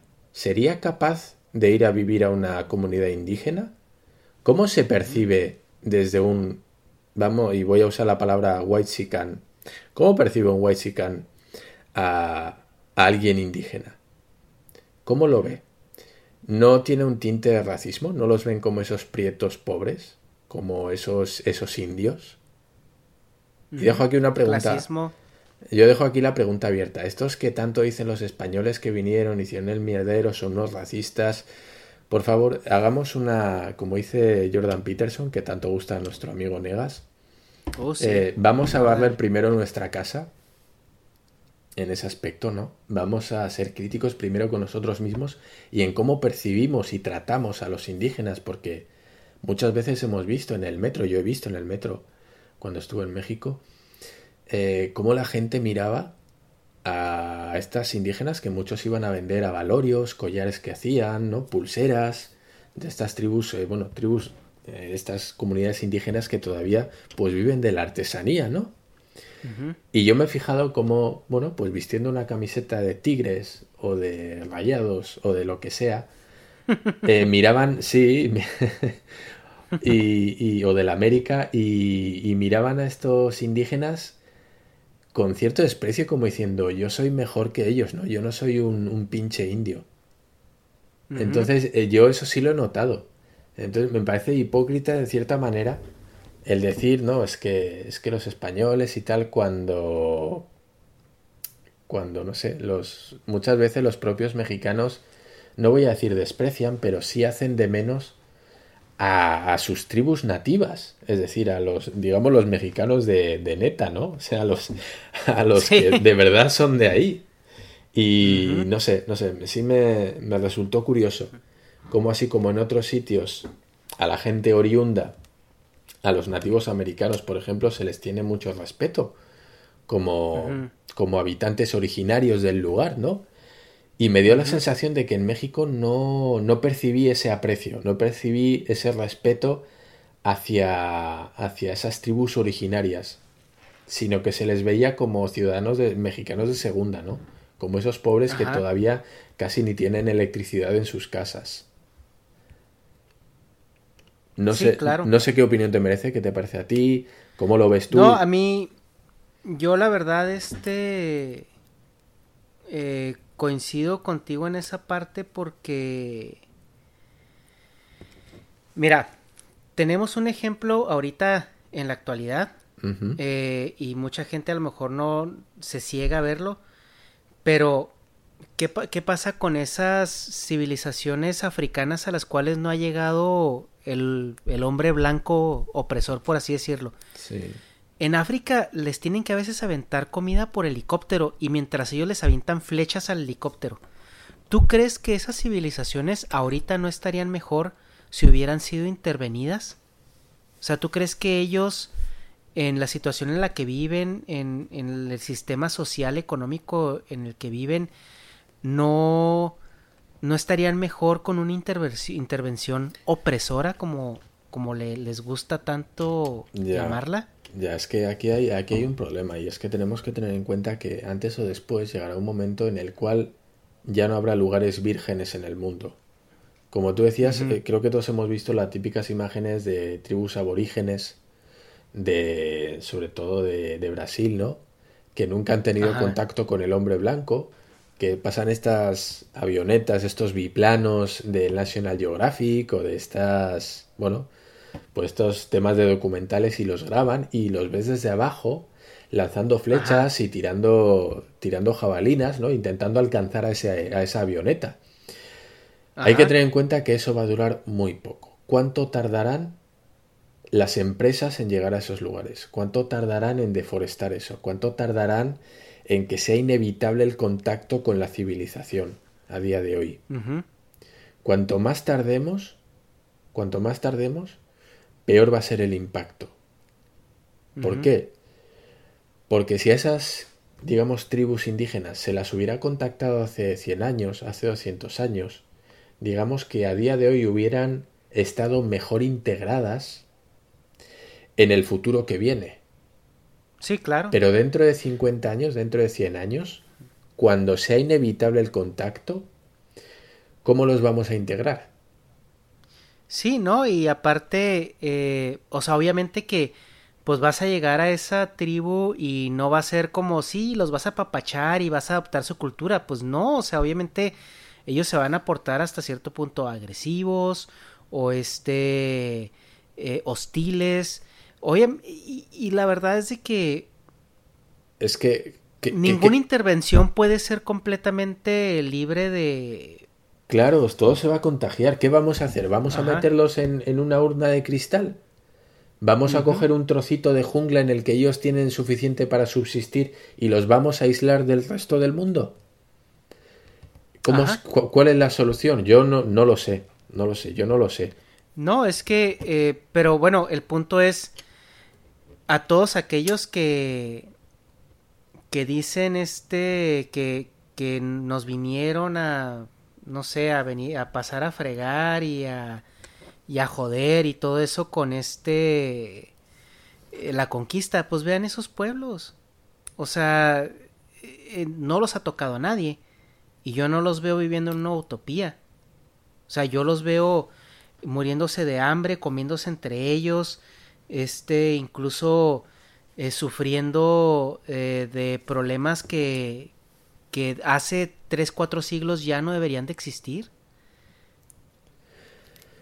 Bueno, yo ahí tengo que decir... hasta, hasta qué parte hasta qué partes quieres romantizar también eso, ¿no? O sea, cómo eso no lo ponen de ejemplo cuando están criticando tan duramente la cuestión de la conquista o del... Claro, es que es, eh, es un tema... De que nos vinieron a saquear, no sé. Es un tema muy complicado y creo que lo, lo habíamos hablado anteriormente. Yo pongo pues el ejemplo de las tribus africanas que apenas han tenido contacto, que digamos es esa utopía que venden, ¿no? De tribus, digamos, vírgenes que no han tenido contacto con la civilización y que tanto se, se intenta mitificar y decir, mira, esos que felices, ¿no? Sin tocar el, el hombre blanco no intervenido y tal.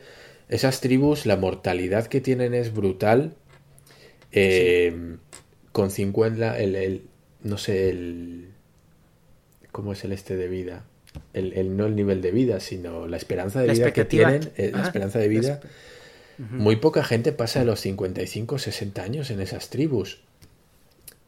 Pero también hay que tener en cuenta que dentro de su cultura y de su civilización, esa es una vida plena.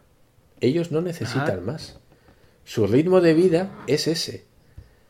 Ya son hombres con 12 años, con 16 ya tienen niños, con 30 ya son, son veteranos, eh, con 35, 40 ya son el jefe de la tribu o son el- alguien muy importante en su comunidad, con 50 ya son el anciano del poblado. Es su estilo de vida. ¿Sabemos hasta qué punto son felices? Pues no, pero seguramente lo sean mucho porque para ellos es su medio de vida y dentro de lo que cabe, ellos son felices. Me imagino, eh, dentro de lo que cabe, aquí parece, y mucha gente dirá, mira, ya está el blanco haciendo de menos a los tribus y diciendo, es que como no necesitan nada más que pescar y hacerse taparrabos, pues qué felices son. No, a ver, todas las, todas las civilizaciones tenemos nuestras necesidades y dentro de las necesidades que ellos tienen, pues serán más o menos felices.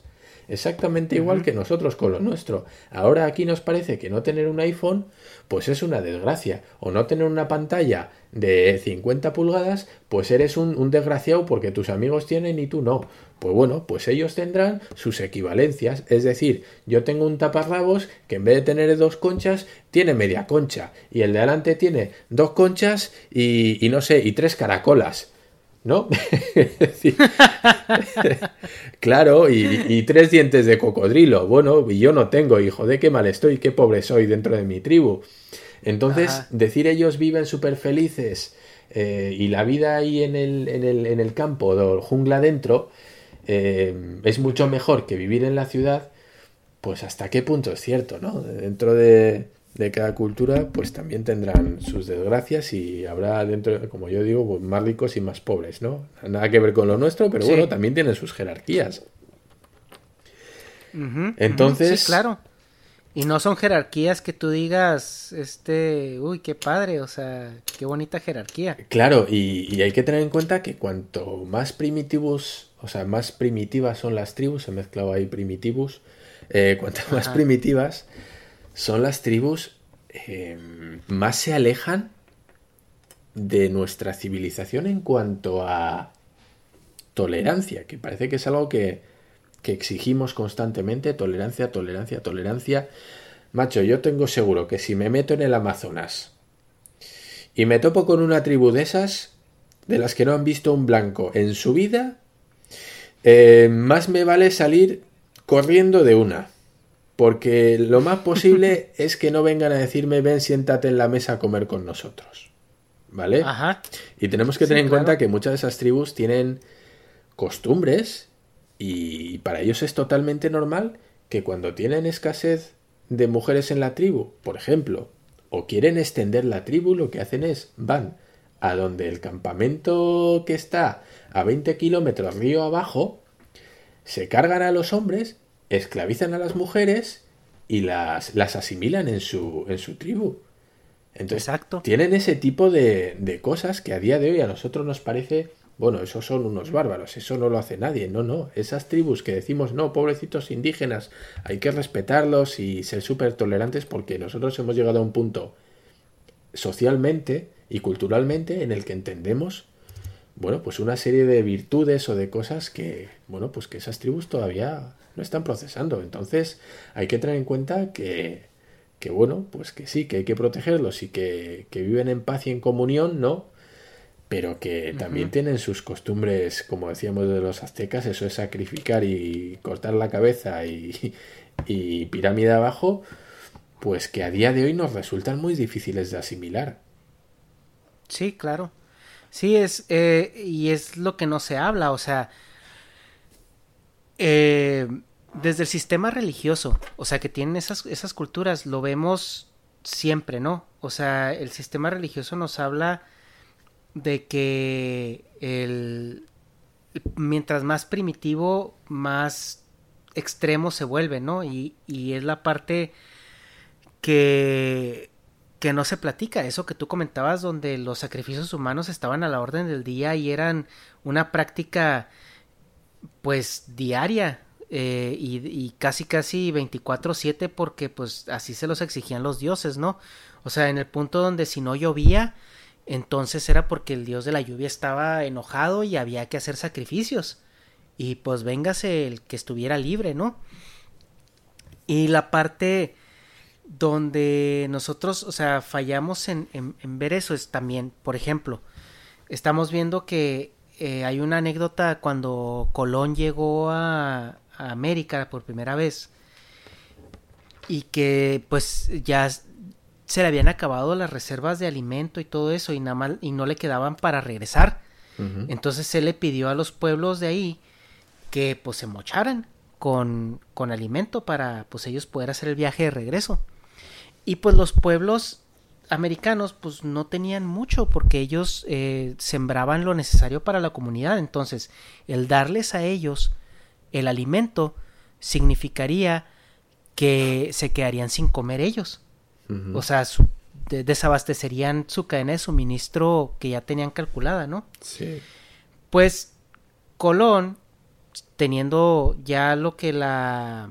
Mm, la astronomía, ¿no? Eh, eh, estaba estudiada en ese entonces, él sabía que iba a haber un eclipse. Entonces él les dijo, ah, pues si no me dan el alimento, entonces mi Dios va a ocultar el sol y no va y no va a volver a salir hasta que me den alimento. Pues qué pasa que al siguiente día pasa como Colón les había dicho que iba a pasar y estos se asustan y dicen, ah, caray, sí, o sea, está ocultando el sol. Entonces les dan el alimento y así ellos, ellos es como regresan. Ahora, esta anécdota, no sé qué tan cierta sea, pero yo se la escuché a Neil deGrasse Tyson, que para mí es una referencia, pues bastante citable. Una eminencia científica, sí.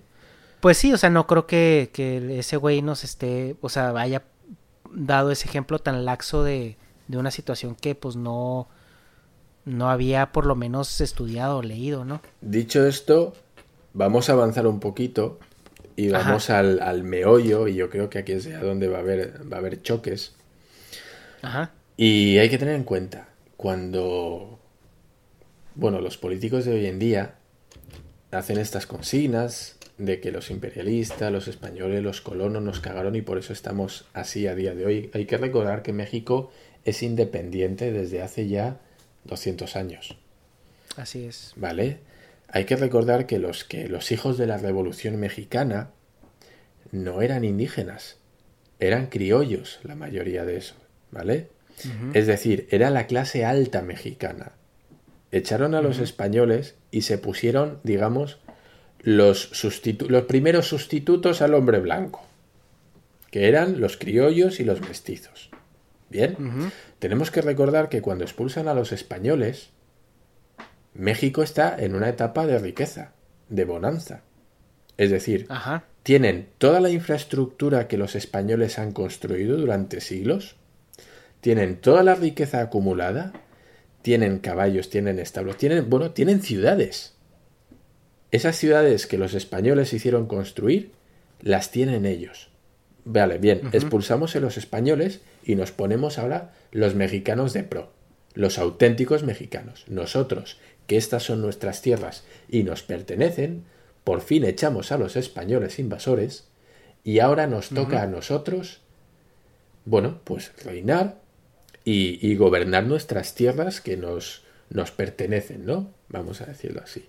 Ajá. Con lo cual, eh, reciben una herencia o consiguen, se hacen, luchan y consiguen una herencia y a partir de ahí todo lo que sucede en los últimos 200 años deja de ser responsabilidad de los españoles.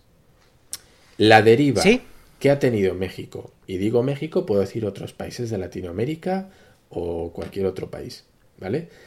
En cuanto un país adquiere la independencia, y recordemos la independencia, y los mexicanos no habían heredado unas tierras baldías en los que no había nada construido, no, no, no.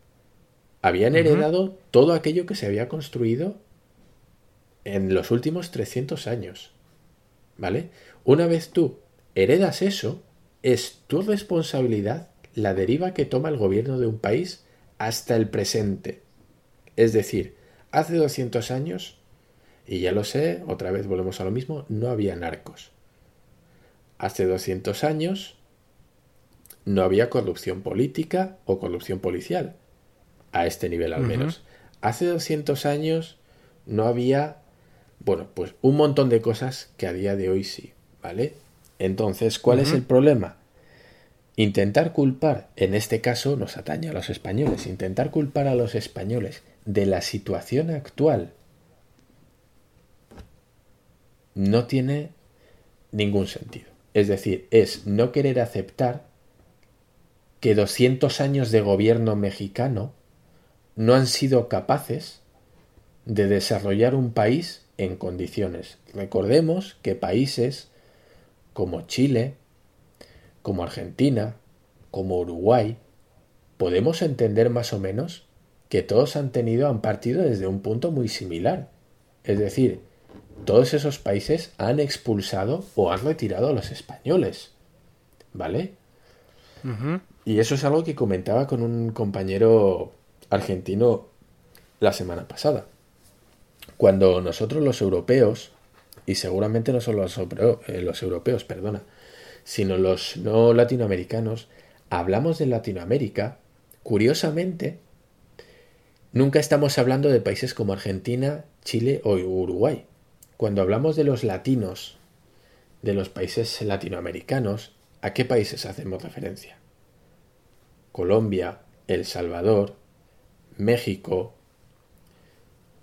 Son países que tienen un nivel de, no sé si decirlo, pobreza, violencia ambiental eh, muy elevado. Fíjate cómo los propios países ajenos a Latinoamérica, a Hispanoamérica,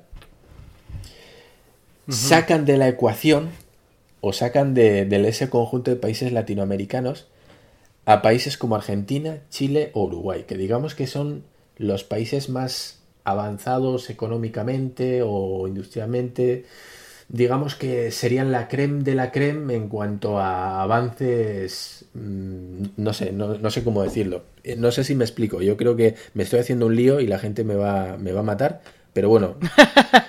no, no, no, sigue, sigue. No, no me estoy explicando muy bien,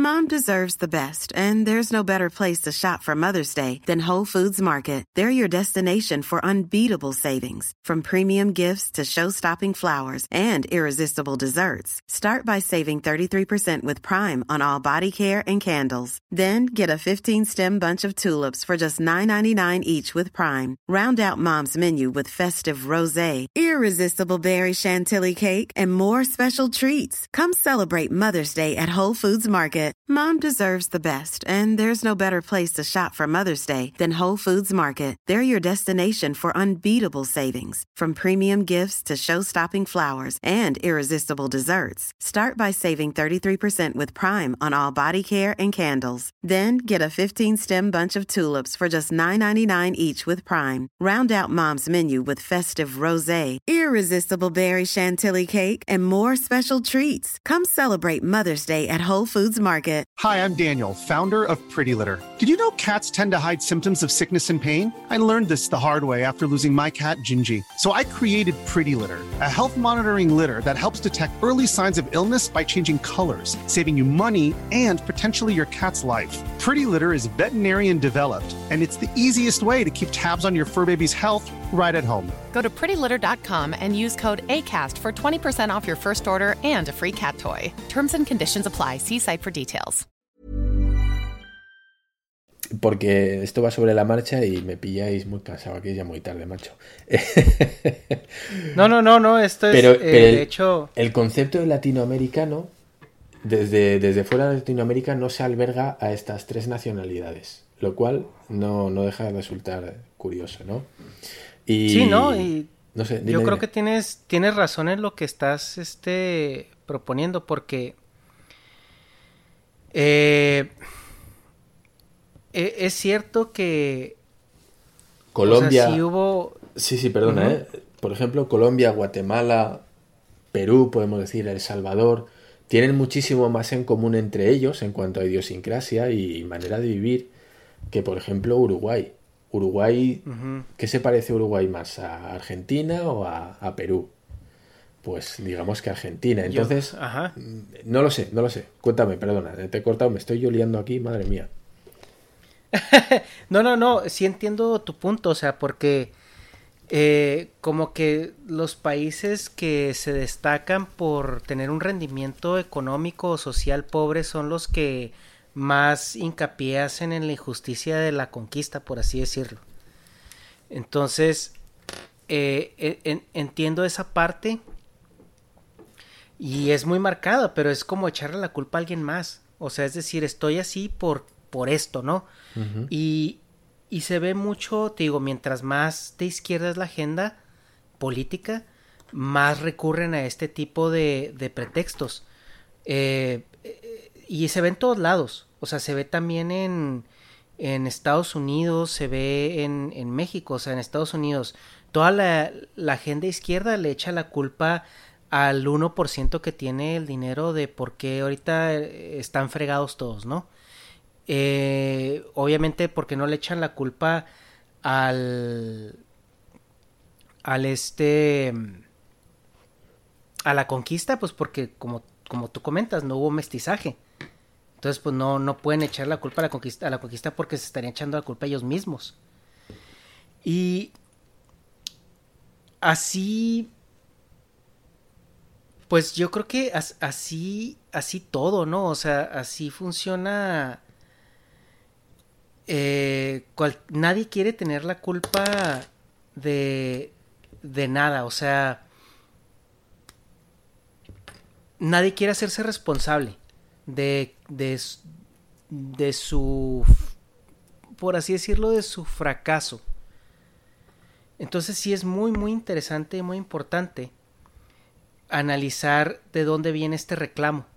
O sea, quiénes son los que los que están este ejerciendo este esta presión o, este reclamo sin fundamento porque realmente no no hay un, un, un fundamento claro por el cual ahorita se esté exigiendo una disculpa a España por la conquista. Hmm o por, o por lo cual nosotros podemos decir, oye, en términos generales esto nos, nos mandó más a la fregada. O sea, pues claro que no. Pero ¿por qué nos cuesta tanto reconocer esa parte, no? O sea, eh, entender que que son cosas que tenían que pasar porque así es la humanidad. O sea, y si no hubiera sido, si no hubieran sido ellos, hubiera sido alguien más y se acabó. Claro, y nosotros tenemos que tener en cuenta que España es un país que ha sido súper invadido en España nos han invadido por todos lados, nos han dado de hostias, vamos, eh, por delante, por detrás, por un lado y por el otro. Aquí en España hemos tenido el Imperio Romano, no lo olvidemos. Hemos tenido los celtas. Hemos tenido una conquista o una invasión, si lo queréis llamar así, muchos lo llaman así, de los pueblos árabes que duraron 700 años. La gente lo olvida, pero España fue musulmana 700 años. 700 años. Sí. ¿Vale? Hace, hace menos de ese tiempo que se descubrió América, quiero decir, para que os hagáis una idea. Entonces hemos, bueno, ha habido judíos aquí, ha habido celtas. O sea, aquí ha venido todo chichi. Esto ha sido un crisol de culturas, como se suele decir, ¿vale? ¿Tú te imaginas que ahora los españoles nos pusiéramos a culpar a los árabes de que estamos en la mierda? o nos, pusiéramos a culpar a los italianos, que son los herederos de los romanos. ¿Tú te imaginas que ahora desde el presidente de España dijera al primer ministro italiano, oye, pide perdón a España porque pues hace dos mil años los romanos estuvieron aquí en España y, nos conquistaron, pidan perdón. ¿Qué, ¿Qué, pensaría la gente? Ya, bueno, ¿estáis, ¿estáis idiotas o qué pasa? ¿No? Ajá. Entonces, bueno, cuando a mí me dicen, no, es que tienen que pedir perdón porque hace 500 años. Y digo, ¿cómo? Hace 500 años. ¿Hasta dónde tiramos de, la, del ovillo de lana, no? ¿Hasta dónde vamos a tirar en la historia para pedir perdón?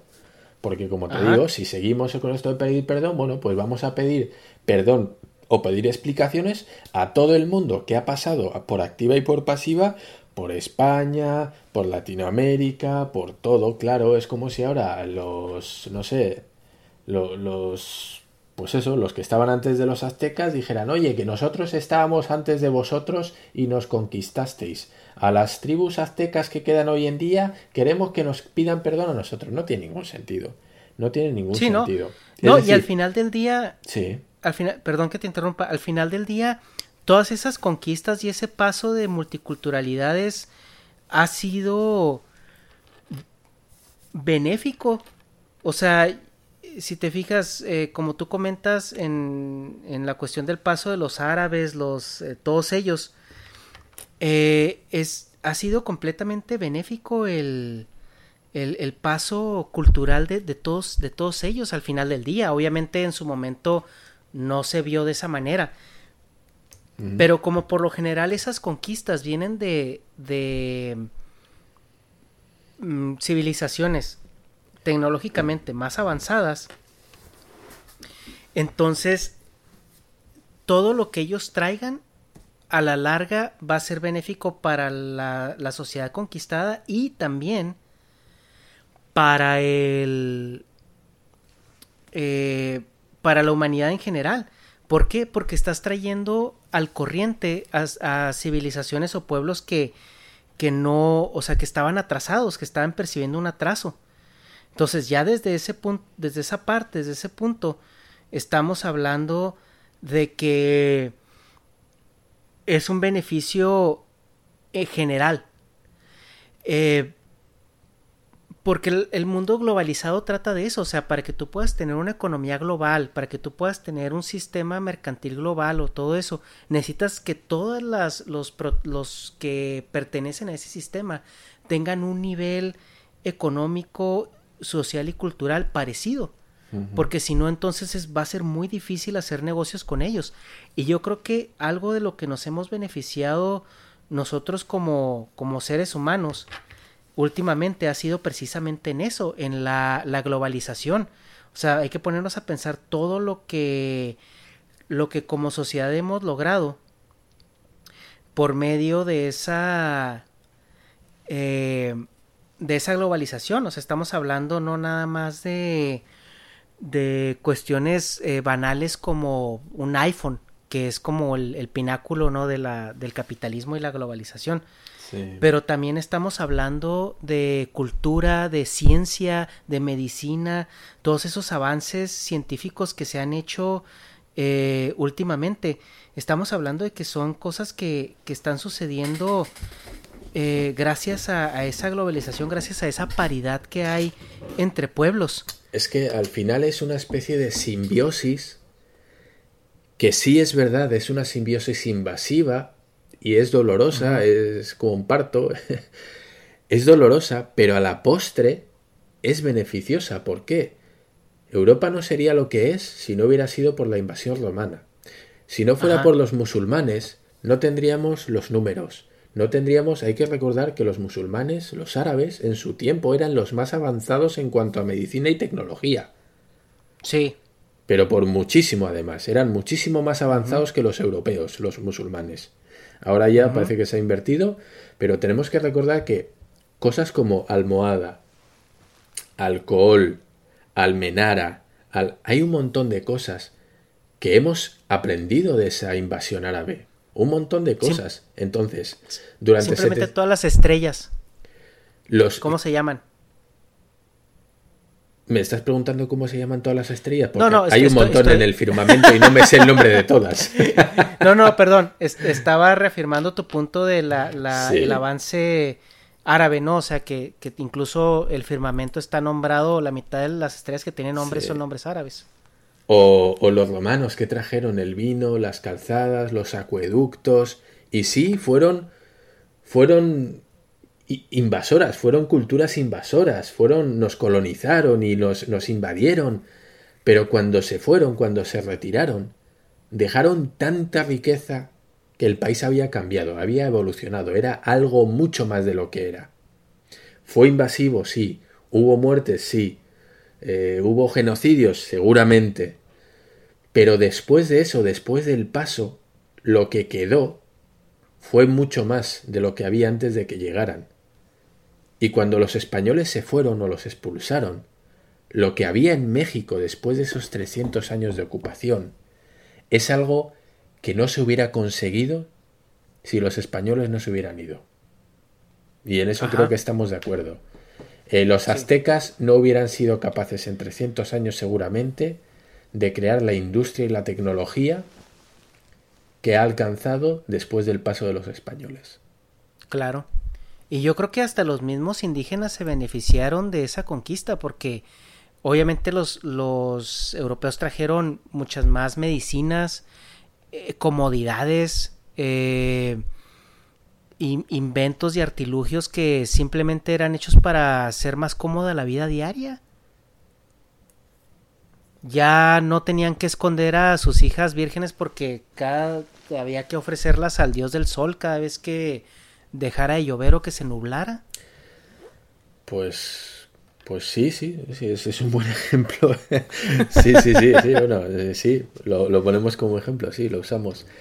Eh, pero qui- quiero decir, eh, la gente demoniza mucho las, las invasiones o, bueno, pues la colonización por parte de los españoles, ¿no? Como diciendo, claro, es que si no hubierais venido estaríamos con madre, ¿no? A ver, hay que entender que tampoco es así. Y que a pesar de todo lo malo que se hizo, que nadie lo niega, es decir, aquí no estamos intentando blanquear eh, lo que se hizo para nada, eh, creo que hay que ser conscientes de que es, primero, una época pasada en la cual había diferentes valores. Y, y segundo, que se acepta totalmente lo que se hizo. Aquí nadie está diciendo los españoles fueron ahí a, a, no sé, a hacer amigos nuevos. No, no fueron a eso. Fueron, Sí. Claro, fueron a lo que fueron y es, es lo que querían. Los medios para conseguirlo, bueno, pues eran a través de la violencia. Pero es que no solo ellos, todo el mundo, todos los imperios, y a día de hoy tenemos el estadounidense, ya vemos cómo actúa cuando quiere petróleo de países como Siria o Afganistán, ¿vale? Es decir, incluso a día de hoy se sigue haciendo, ¿vale? Y hay que tener en cuenta que todos actúan de la misma manera. No está justificado, ni lo intentamos justificar, pero es lo que hay. Es decir, eh, era inevitable. Era inevitable. Sí, y el, el punto ahí es de que tampoco estamos diciendo que así deba de ser porque así son las cosas. De hecho, eh, conquistas tan agresivas o, o tan como grandes, ¿no? Como, como las conquistas de los territorios americanos, ¿no? Ah, ya no se ven. Sí es cierto que se ven invasiones, se ve, por ejemplo, Estados Unidos sí se mete a terrenos donde pues no lo llamaron, Sí. pero eh, ejerce otro tipo de control. Ya no es como una conquista ex- expansionista, por así decirlo. Pero tampoco estamos, como tú dices, no estamos diciendo que todo el abuso y todo lo que se hizo en su momento estuvo bien. Simplemente estamos diciendo que así funcionaba, así era. Claro. Y den- dentro de esa mecánica, a largo plazo, traía beneficios para todo el mundo. Nosotros gozamos de esos beneficios ahorita. ¿Por qué? Porque, como menciono, nos trajeron un avance tecnológico de mil años comprimido en, en, una década. Entonces, claro que fue un beneficio, claro que, que, que ayudó en términos generales. Que hubo un abuso, que hubo injusticias, las hubo porque así era como funcionaba el mundo. Es como, es que eh, no puedes tener un mundo justo sin injusticias, porque entonces, ¿qué es justo? Si no tienes la contraparte con qué medirlo. O sea, es como por ejemplo cuando los papás castigan a los hijos. O sea, están, están cometiendo una injusticia, por así decirlo, porque están reprimiendo algo, están incluso este, aplicándoles un castigo físico. Pero obviamente es para un bien mejor, es para mejorar su actitud, su rendimiento, lo que sea, ¿no? Que es un ejemplo que se me viene a la mente nada más, no quiero decir que lo estoy comparando de ninguna manera, por así decirlo. Pero ahorita ya el mundo, gracias a Dios, no funciona de esa manera. O sea, ahorita ya una conquista eh, tan invasiva, pues no, no funciona igual porque ya hay otros métodos. E incluso estos métodos no sé si son más cuestionables o menos que los anteriores. Porque los métodos de ahora son ya en términos económicos, en términos eh, incluso ideológicos, culturales, ya son casi métodos sectarios.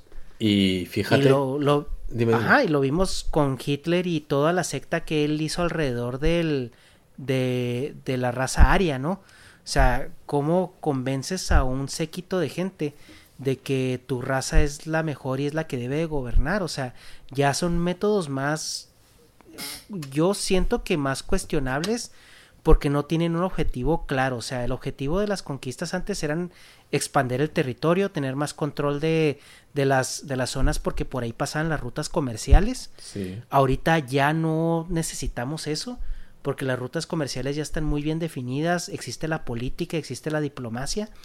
Entonces, los métodos de conquista ahora son muy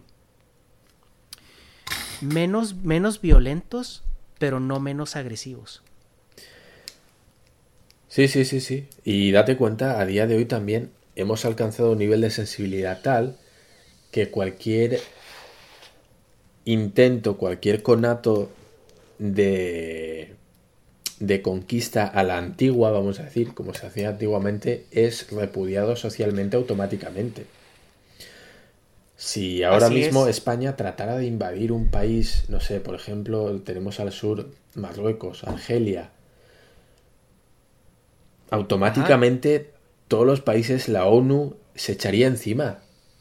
La opinión pública tendría el, asco y el repudio de, prácticamente todo el mundo. Sí, y aparte porque ya estás alterando un balance que, quieras o no, ya se ha logrado.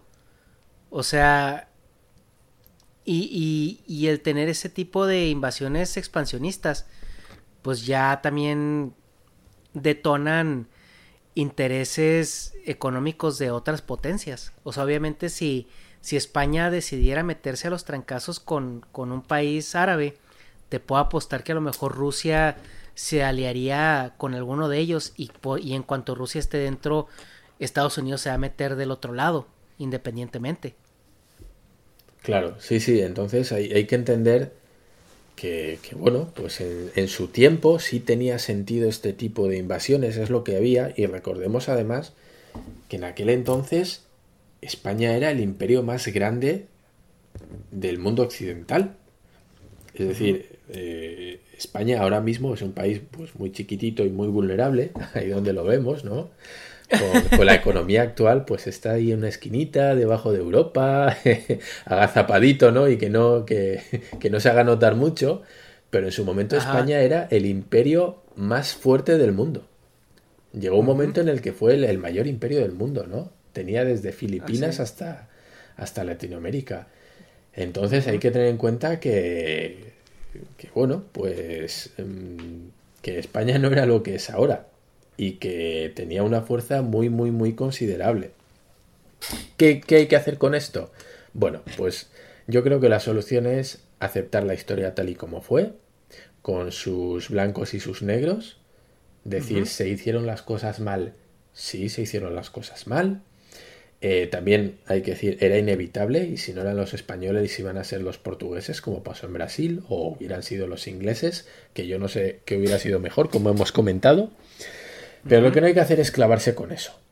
¿Vale? Es, es, lo que fue. A día de hoy seguir con este tipo de proclamas o con este tipo de reclamaciones, ¿no? De pedir perdón y tal por una situación actual que no tiene nada que ver y que ha cambiado muchísimo desde hace 200 años, no tiene ningún sentido. Pedir ahora responsabilidades a España cuando España se desligó de la, de la política mexicana hace 200 años mm, a mí me parece que es tirar balones fuera, no querer reconocer que los gestores mexicanos han sido incapaces de tener un país mucho mejor o mejor desarrollado o con mejores condiciones como puede ser Uruguay, por ejemplo, que siempre se pone como ejemplo ¿no? de, de sociedad deseable en Latinoamérica.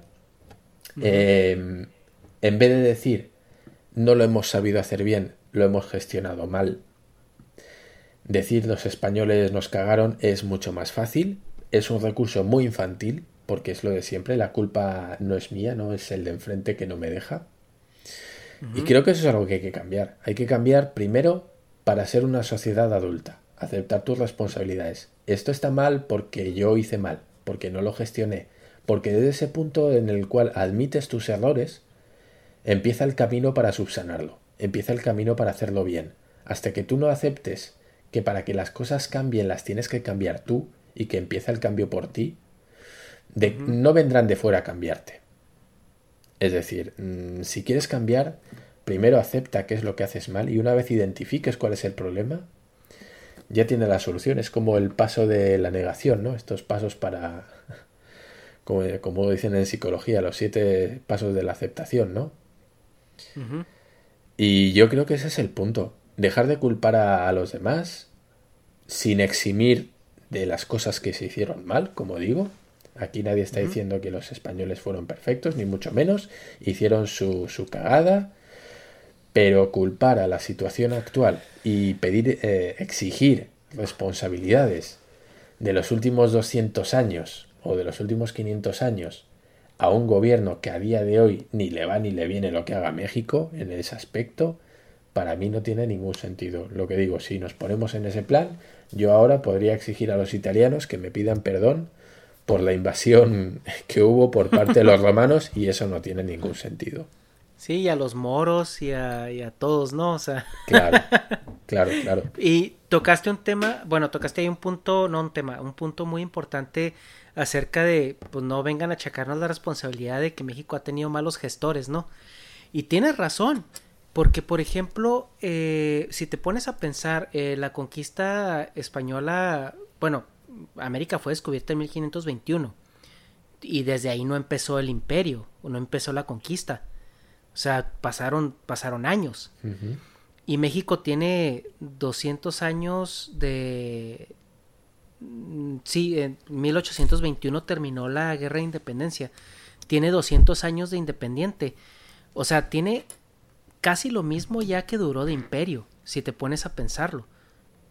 O sea, estamos hablando de que el imperio duró alrededor de 270, 280 años. Sí. Y México ya tiene 200 años de independiente. Sí. Y, y obviamente el avance tecnológico después de la, de la independencia fue más eh, exponencial que, que durante, la, durante la conquista. Entonces, no son, no son términos que tú puedas medir o puedas comparar o puedas decir que ahorita es el resultado de esos 200 años hace 300 años, ¿no? El punto es de que en Estados Unidos, al momento de que pues se hizo una nación independiente y empezaron a entender lo que eran los, los derechos de los indios, se reconoció que había habido un abuso y todo eso, Ahorita si un nativo americano no es rico o no tiene suficiente dinero como para no preocuparse, es porque realmente no quiere, ¿eh? O sea, porque aquí ellos no pagan impuestos y se les tienen en, reservas que nadie los toca, nadie les pide nada. O sea, ellos están súper protegidos, están súper chiples y pues vemos que casi todos tienen casinos porque pues es un negocio redondo, no pagan impuestos y les dan las licencias de apostar como si fueran volantes en el centro.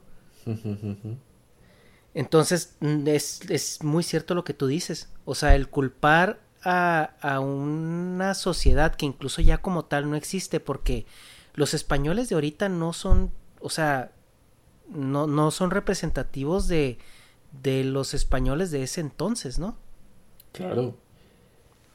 Y, muchas veces, perdona eh, que te corte, otra cosa que me hace mucha gracia o que me sorprende es cuando dicen eh, tienen que pedir perdón porque vinieron a, a conquistarnos y a, bueno, a masacrar a, nuestros ancestros y tal. Y digo, no, perdona.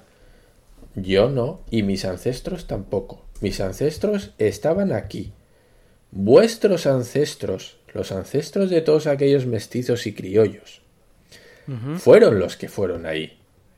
Es decir, todos esos que se apellidan Chávez, Ortiz, Salaverría, eh, Mendizábal, todos aquellos son vuestros abuelos, no los míos. Mis abuelos se quedaron aquí, y mis bisabuelos y mis tatarabuelos.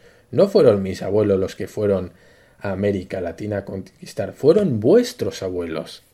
Entonces, pedir responsabilidades a los españoles que se han quedado aquí, a los descendientes de los españoles que nunca fueron a Latinoamérica. No tiene ningún sentido. Entonces cuando... No, y déjame te... Dime, dime.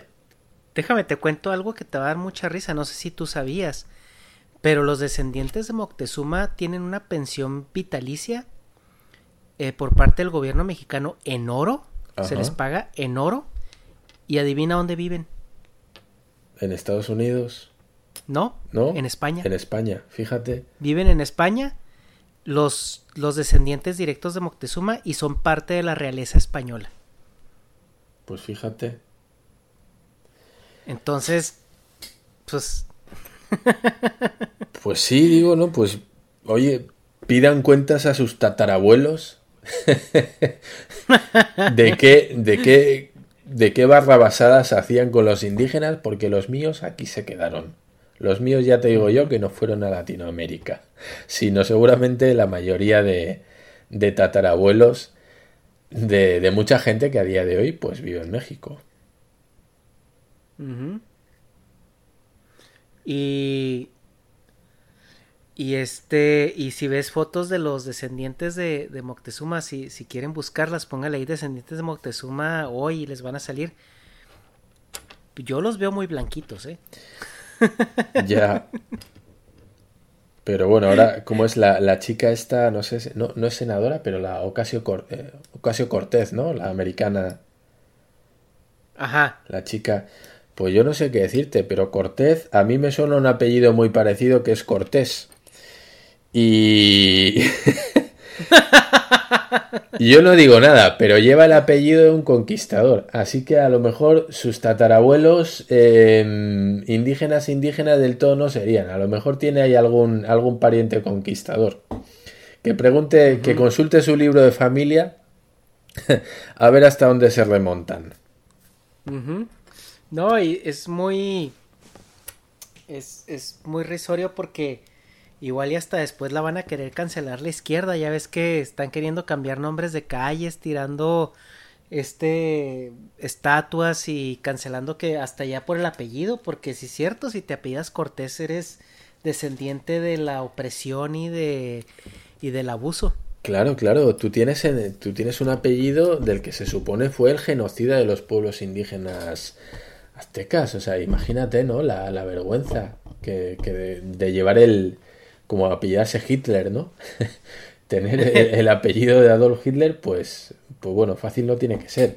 Entonces, bueno, pues, pues eso, mi, conclusión es esa, que de nada sirve clavarse en algo que pasó hace 500 años y que pedir responsabilidades a un pueblo que hace más de 200 o 200 años que, que nada tiene que ver con la situación política actual me parece algo infantil y me parece además que es querer mm, tirar balones fuera o querer tapar eh, problemas reales de la actualidad y que de verdad son importantes con cosas del pasado que en nada cambian la situación. Que quiere decir que ahora que, el rey de España pida perdón a los mexicanos por el genocidio cambia algo.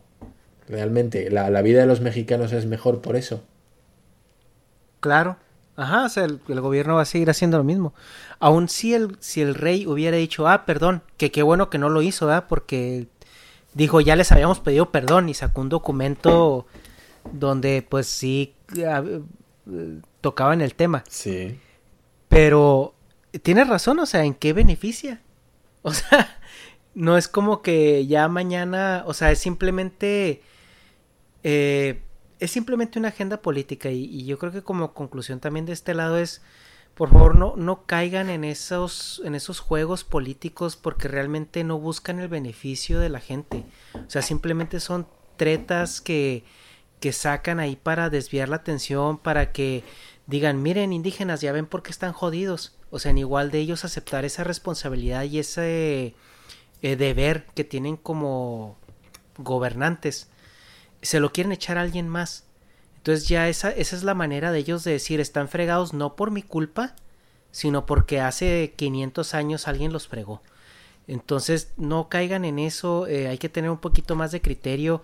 Obviamente las conquistas antes eran más violentas porque eran este, así funcionaba, así funcionaba y, y si revisan toda la historia de todos los pueblos, como dice Dharma, incluso en Europa, se van a dar cuenta de cómo el poder cambiaba de manos y los, el número de imperios que hubo eh, por todos lados eh, era a base de, de, conquistas forzadas. Unos, unos peores que otros, pero al final de cuentas así era. Y pues qué bueno que ya no funciona así el mundo. Sí, la verdad es que, no vuelva a la funcionar es que así. Sí, porque sí. No, no, no, no son maneras conciliables, ¿verdad? Sí, yo prefiero que me conquisten con comerciales con Kylie Jenner. Sí. Mejor. o de Coca-Cola, pero Sí. pero sí, al, al final del día, eh, bueno, yo os invitaría a hacer una reflexión, ¿no? A los mexicanos, que bueno, pues eh, a mí me da mucha pena, ¿no? La, la situación que tienen en cuanto a la violencia, por ejemplo. Pero yo les invito a pensar, ¿no? Antes de acostarse y a reflexionar sobre que a día de hoy quien, quien mata a los mexicanos, ¿no? quien, quien mata a un vecino vuestro no es un español. Quien secuestra a vuestras hijas, a vuestros familiares, no son los españoles. Quienes violan a los, a los niños ahí, no secuestran, violan, no son españoles. Eh, no lo sé, no lo sé. Es decir, esa, esa gente que perpetúa esa violencia que hay ahora mismo eh, es gente que está entre vosotros, son los propios mexicanos. Y creo que es un problema mucho más acuciante que el que unos españoles que paniaguados, ¿no? Ajá. De hoy en día, pues les pidan perdón por hace, por algo que pasó hace 500 años que realmente a día de hoy no tiene ningún eco en, en el día a día y que pensad que pues sí, se hizo lo que se hizo, eh, estuvo mal seguramente, bueno, seguramente no, estuvo, estuvo mal. Eh, ¿Se podía haber hecho de otra manera? Seguramente, pero en aquel Híjole, yo no entonces... creo, Yo no creo. En el aquel es entonces se hacía así, te digo, no sé hasta qué punto. Sabemos, Ajá. tenemos ejemplos en la misma época en la que, bueno, pues vemos que se hacía peor. ¿Seguramente se podía haber hecho mejor? Pues seguramente, siempre se puede mejorar. Pero yo os digo, Pues sí. a día de hoy, quienes hacen sufrir al pueblo mexicano no son los españoles. Así que, bueno, pues a mí me, me da, me, da, me da mucha pena, me da mucha pena cuando, cuando veo los sucesos, ¿no? Pero bueno, espero que piensen un poquito en eso, ¿no? Que dejen de pensar en el sufrimiento de hace 500 años, porque de verdad hay un sufrimiento a día de hoy mucho más real, mucho más preocupante, tanto en número como en, en gravedad, me parece a mí, en gravedad de acontecimientos y, y desde luego requiere una atención mucho más importante que la de los españoles.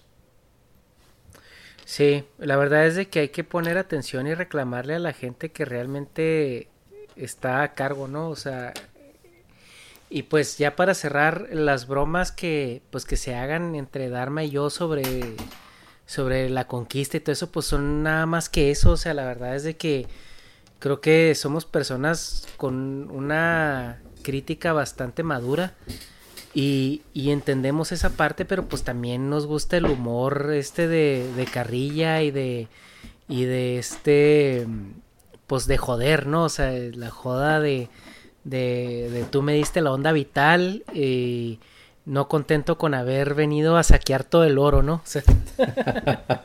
Sí, a ver, yo, yo aviso, no, no, no ponemos un disclaimer, pero yo siempre digo, yo tengo un humor que es muy políticamente incorrecto. A mí no me gusta no sé si medir mis palabras, no por no ofender, sino no, no me gusta decir las cosas por quedar bien o porque no me echen mierda y ser, bueno, pues ser un poquito así, moverme entre grises, no posicionarme, no, pues intento decir las cosas como son. Yo entiendo que hay gente a la que le va a molestar, es totalmente lícito y hay gente a la que le gusta.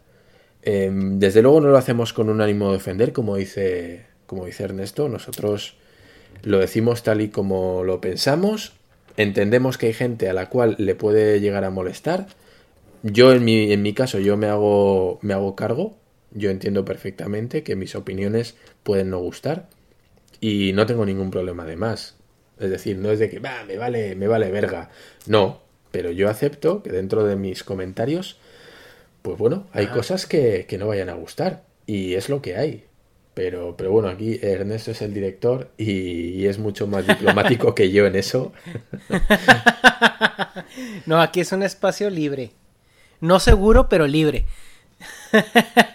Para espacios libres y seguros ahorita hay muchos de esos, ¿no? Pues sí, pues sí. Y bueno, pues nada. Desde aquí mandar un abrazo a los hermanos mexicanos, que la verdad es que tengo muy buen recuerdo de, de, la gente que conocí ahí. La verdad es que me llevo, me llevo más de un hermano. Y, y, bueno, o sea, desde luego no tengo nada que objetar. Pues bueno, muchas gracias Dharma por esta plática tan que extensa. Pensamos que iba a durar un poquito menos, pero si nos extendimos un poco. Y, y pues hasta la siguiente. Sí, por cierto, que este tema me imagino yo que va a dar va a traer mucha cola, que decimos, ¿vale? Que, que va a generar mucho, mucha controversia. Y yo invito a todos a que vayan al chat, a que escriban los comentarios, que les parece, están de acuerdo o no están de acuerdo, piensan que soy un, idiota, eh, lo que sea, lo podéis poner, de verdad, eh, no me ofende, no me ofende y además es muy interesante. La verdad es que nos gusta leer todo lo que ponéis, estéis a favor o en contra, que creo que para eso creamos estos debates y desde luego sois más que bienvenidos a comentar lo que se os dé la gana, de verdad. Aquí no vamos a censurar ninguno de los comentarios y vamos, que yo desde luego los voy a leer con muchas ganas. Bueno, muchas gracias Dharma. Bueno, gracias a ti Ernesto y estamos. Un saludo.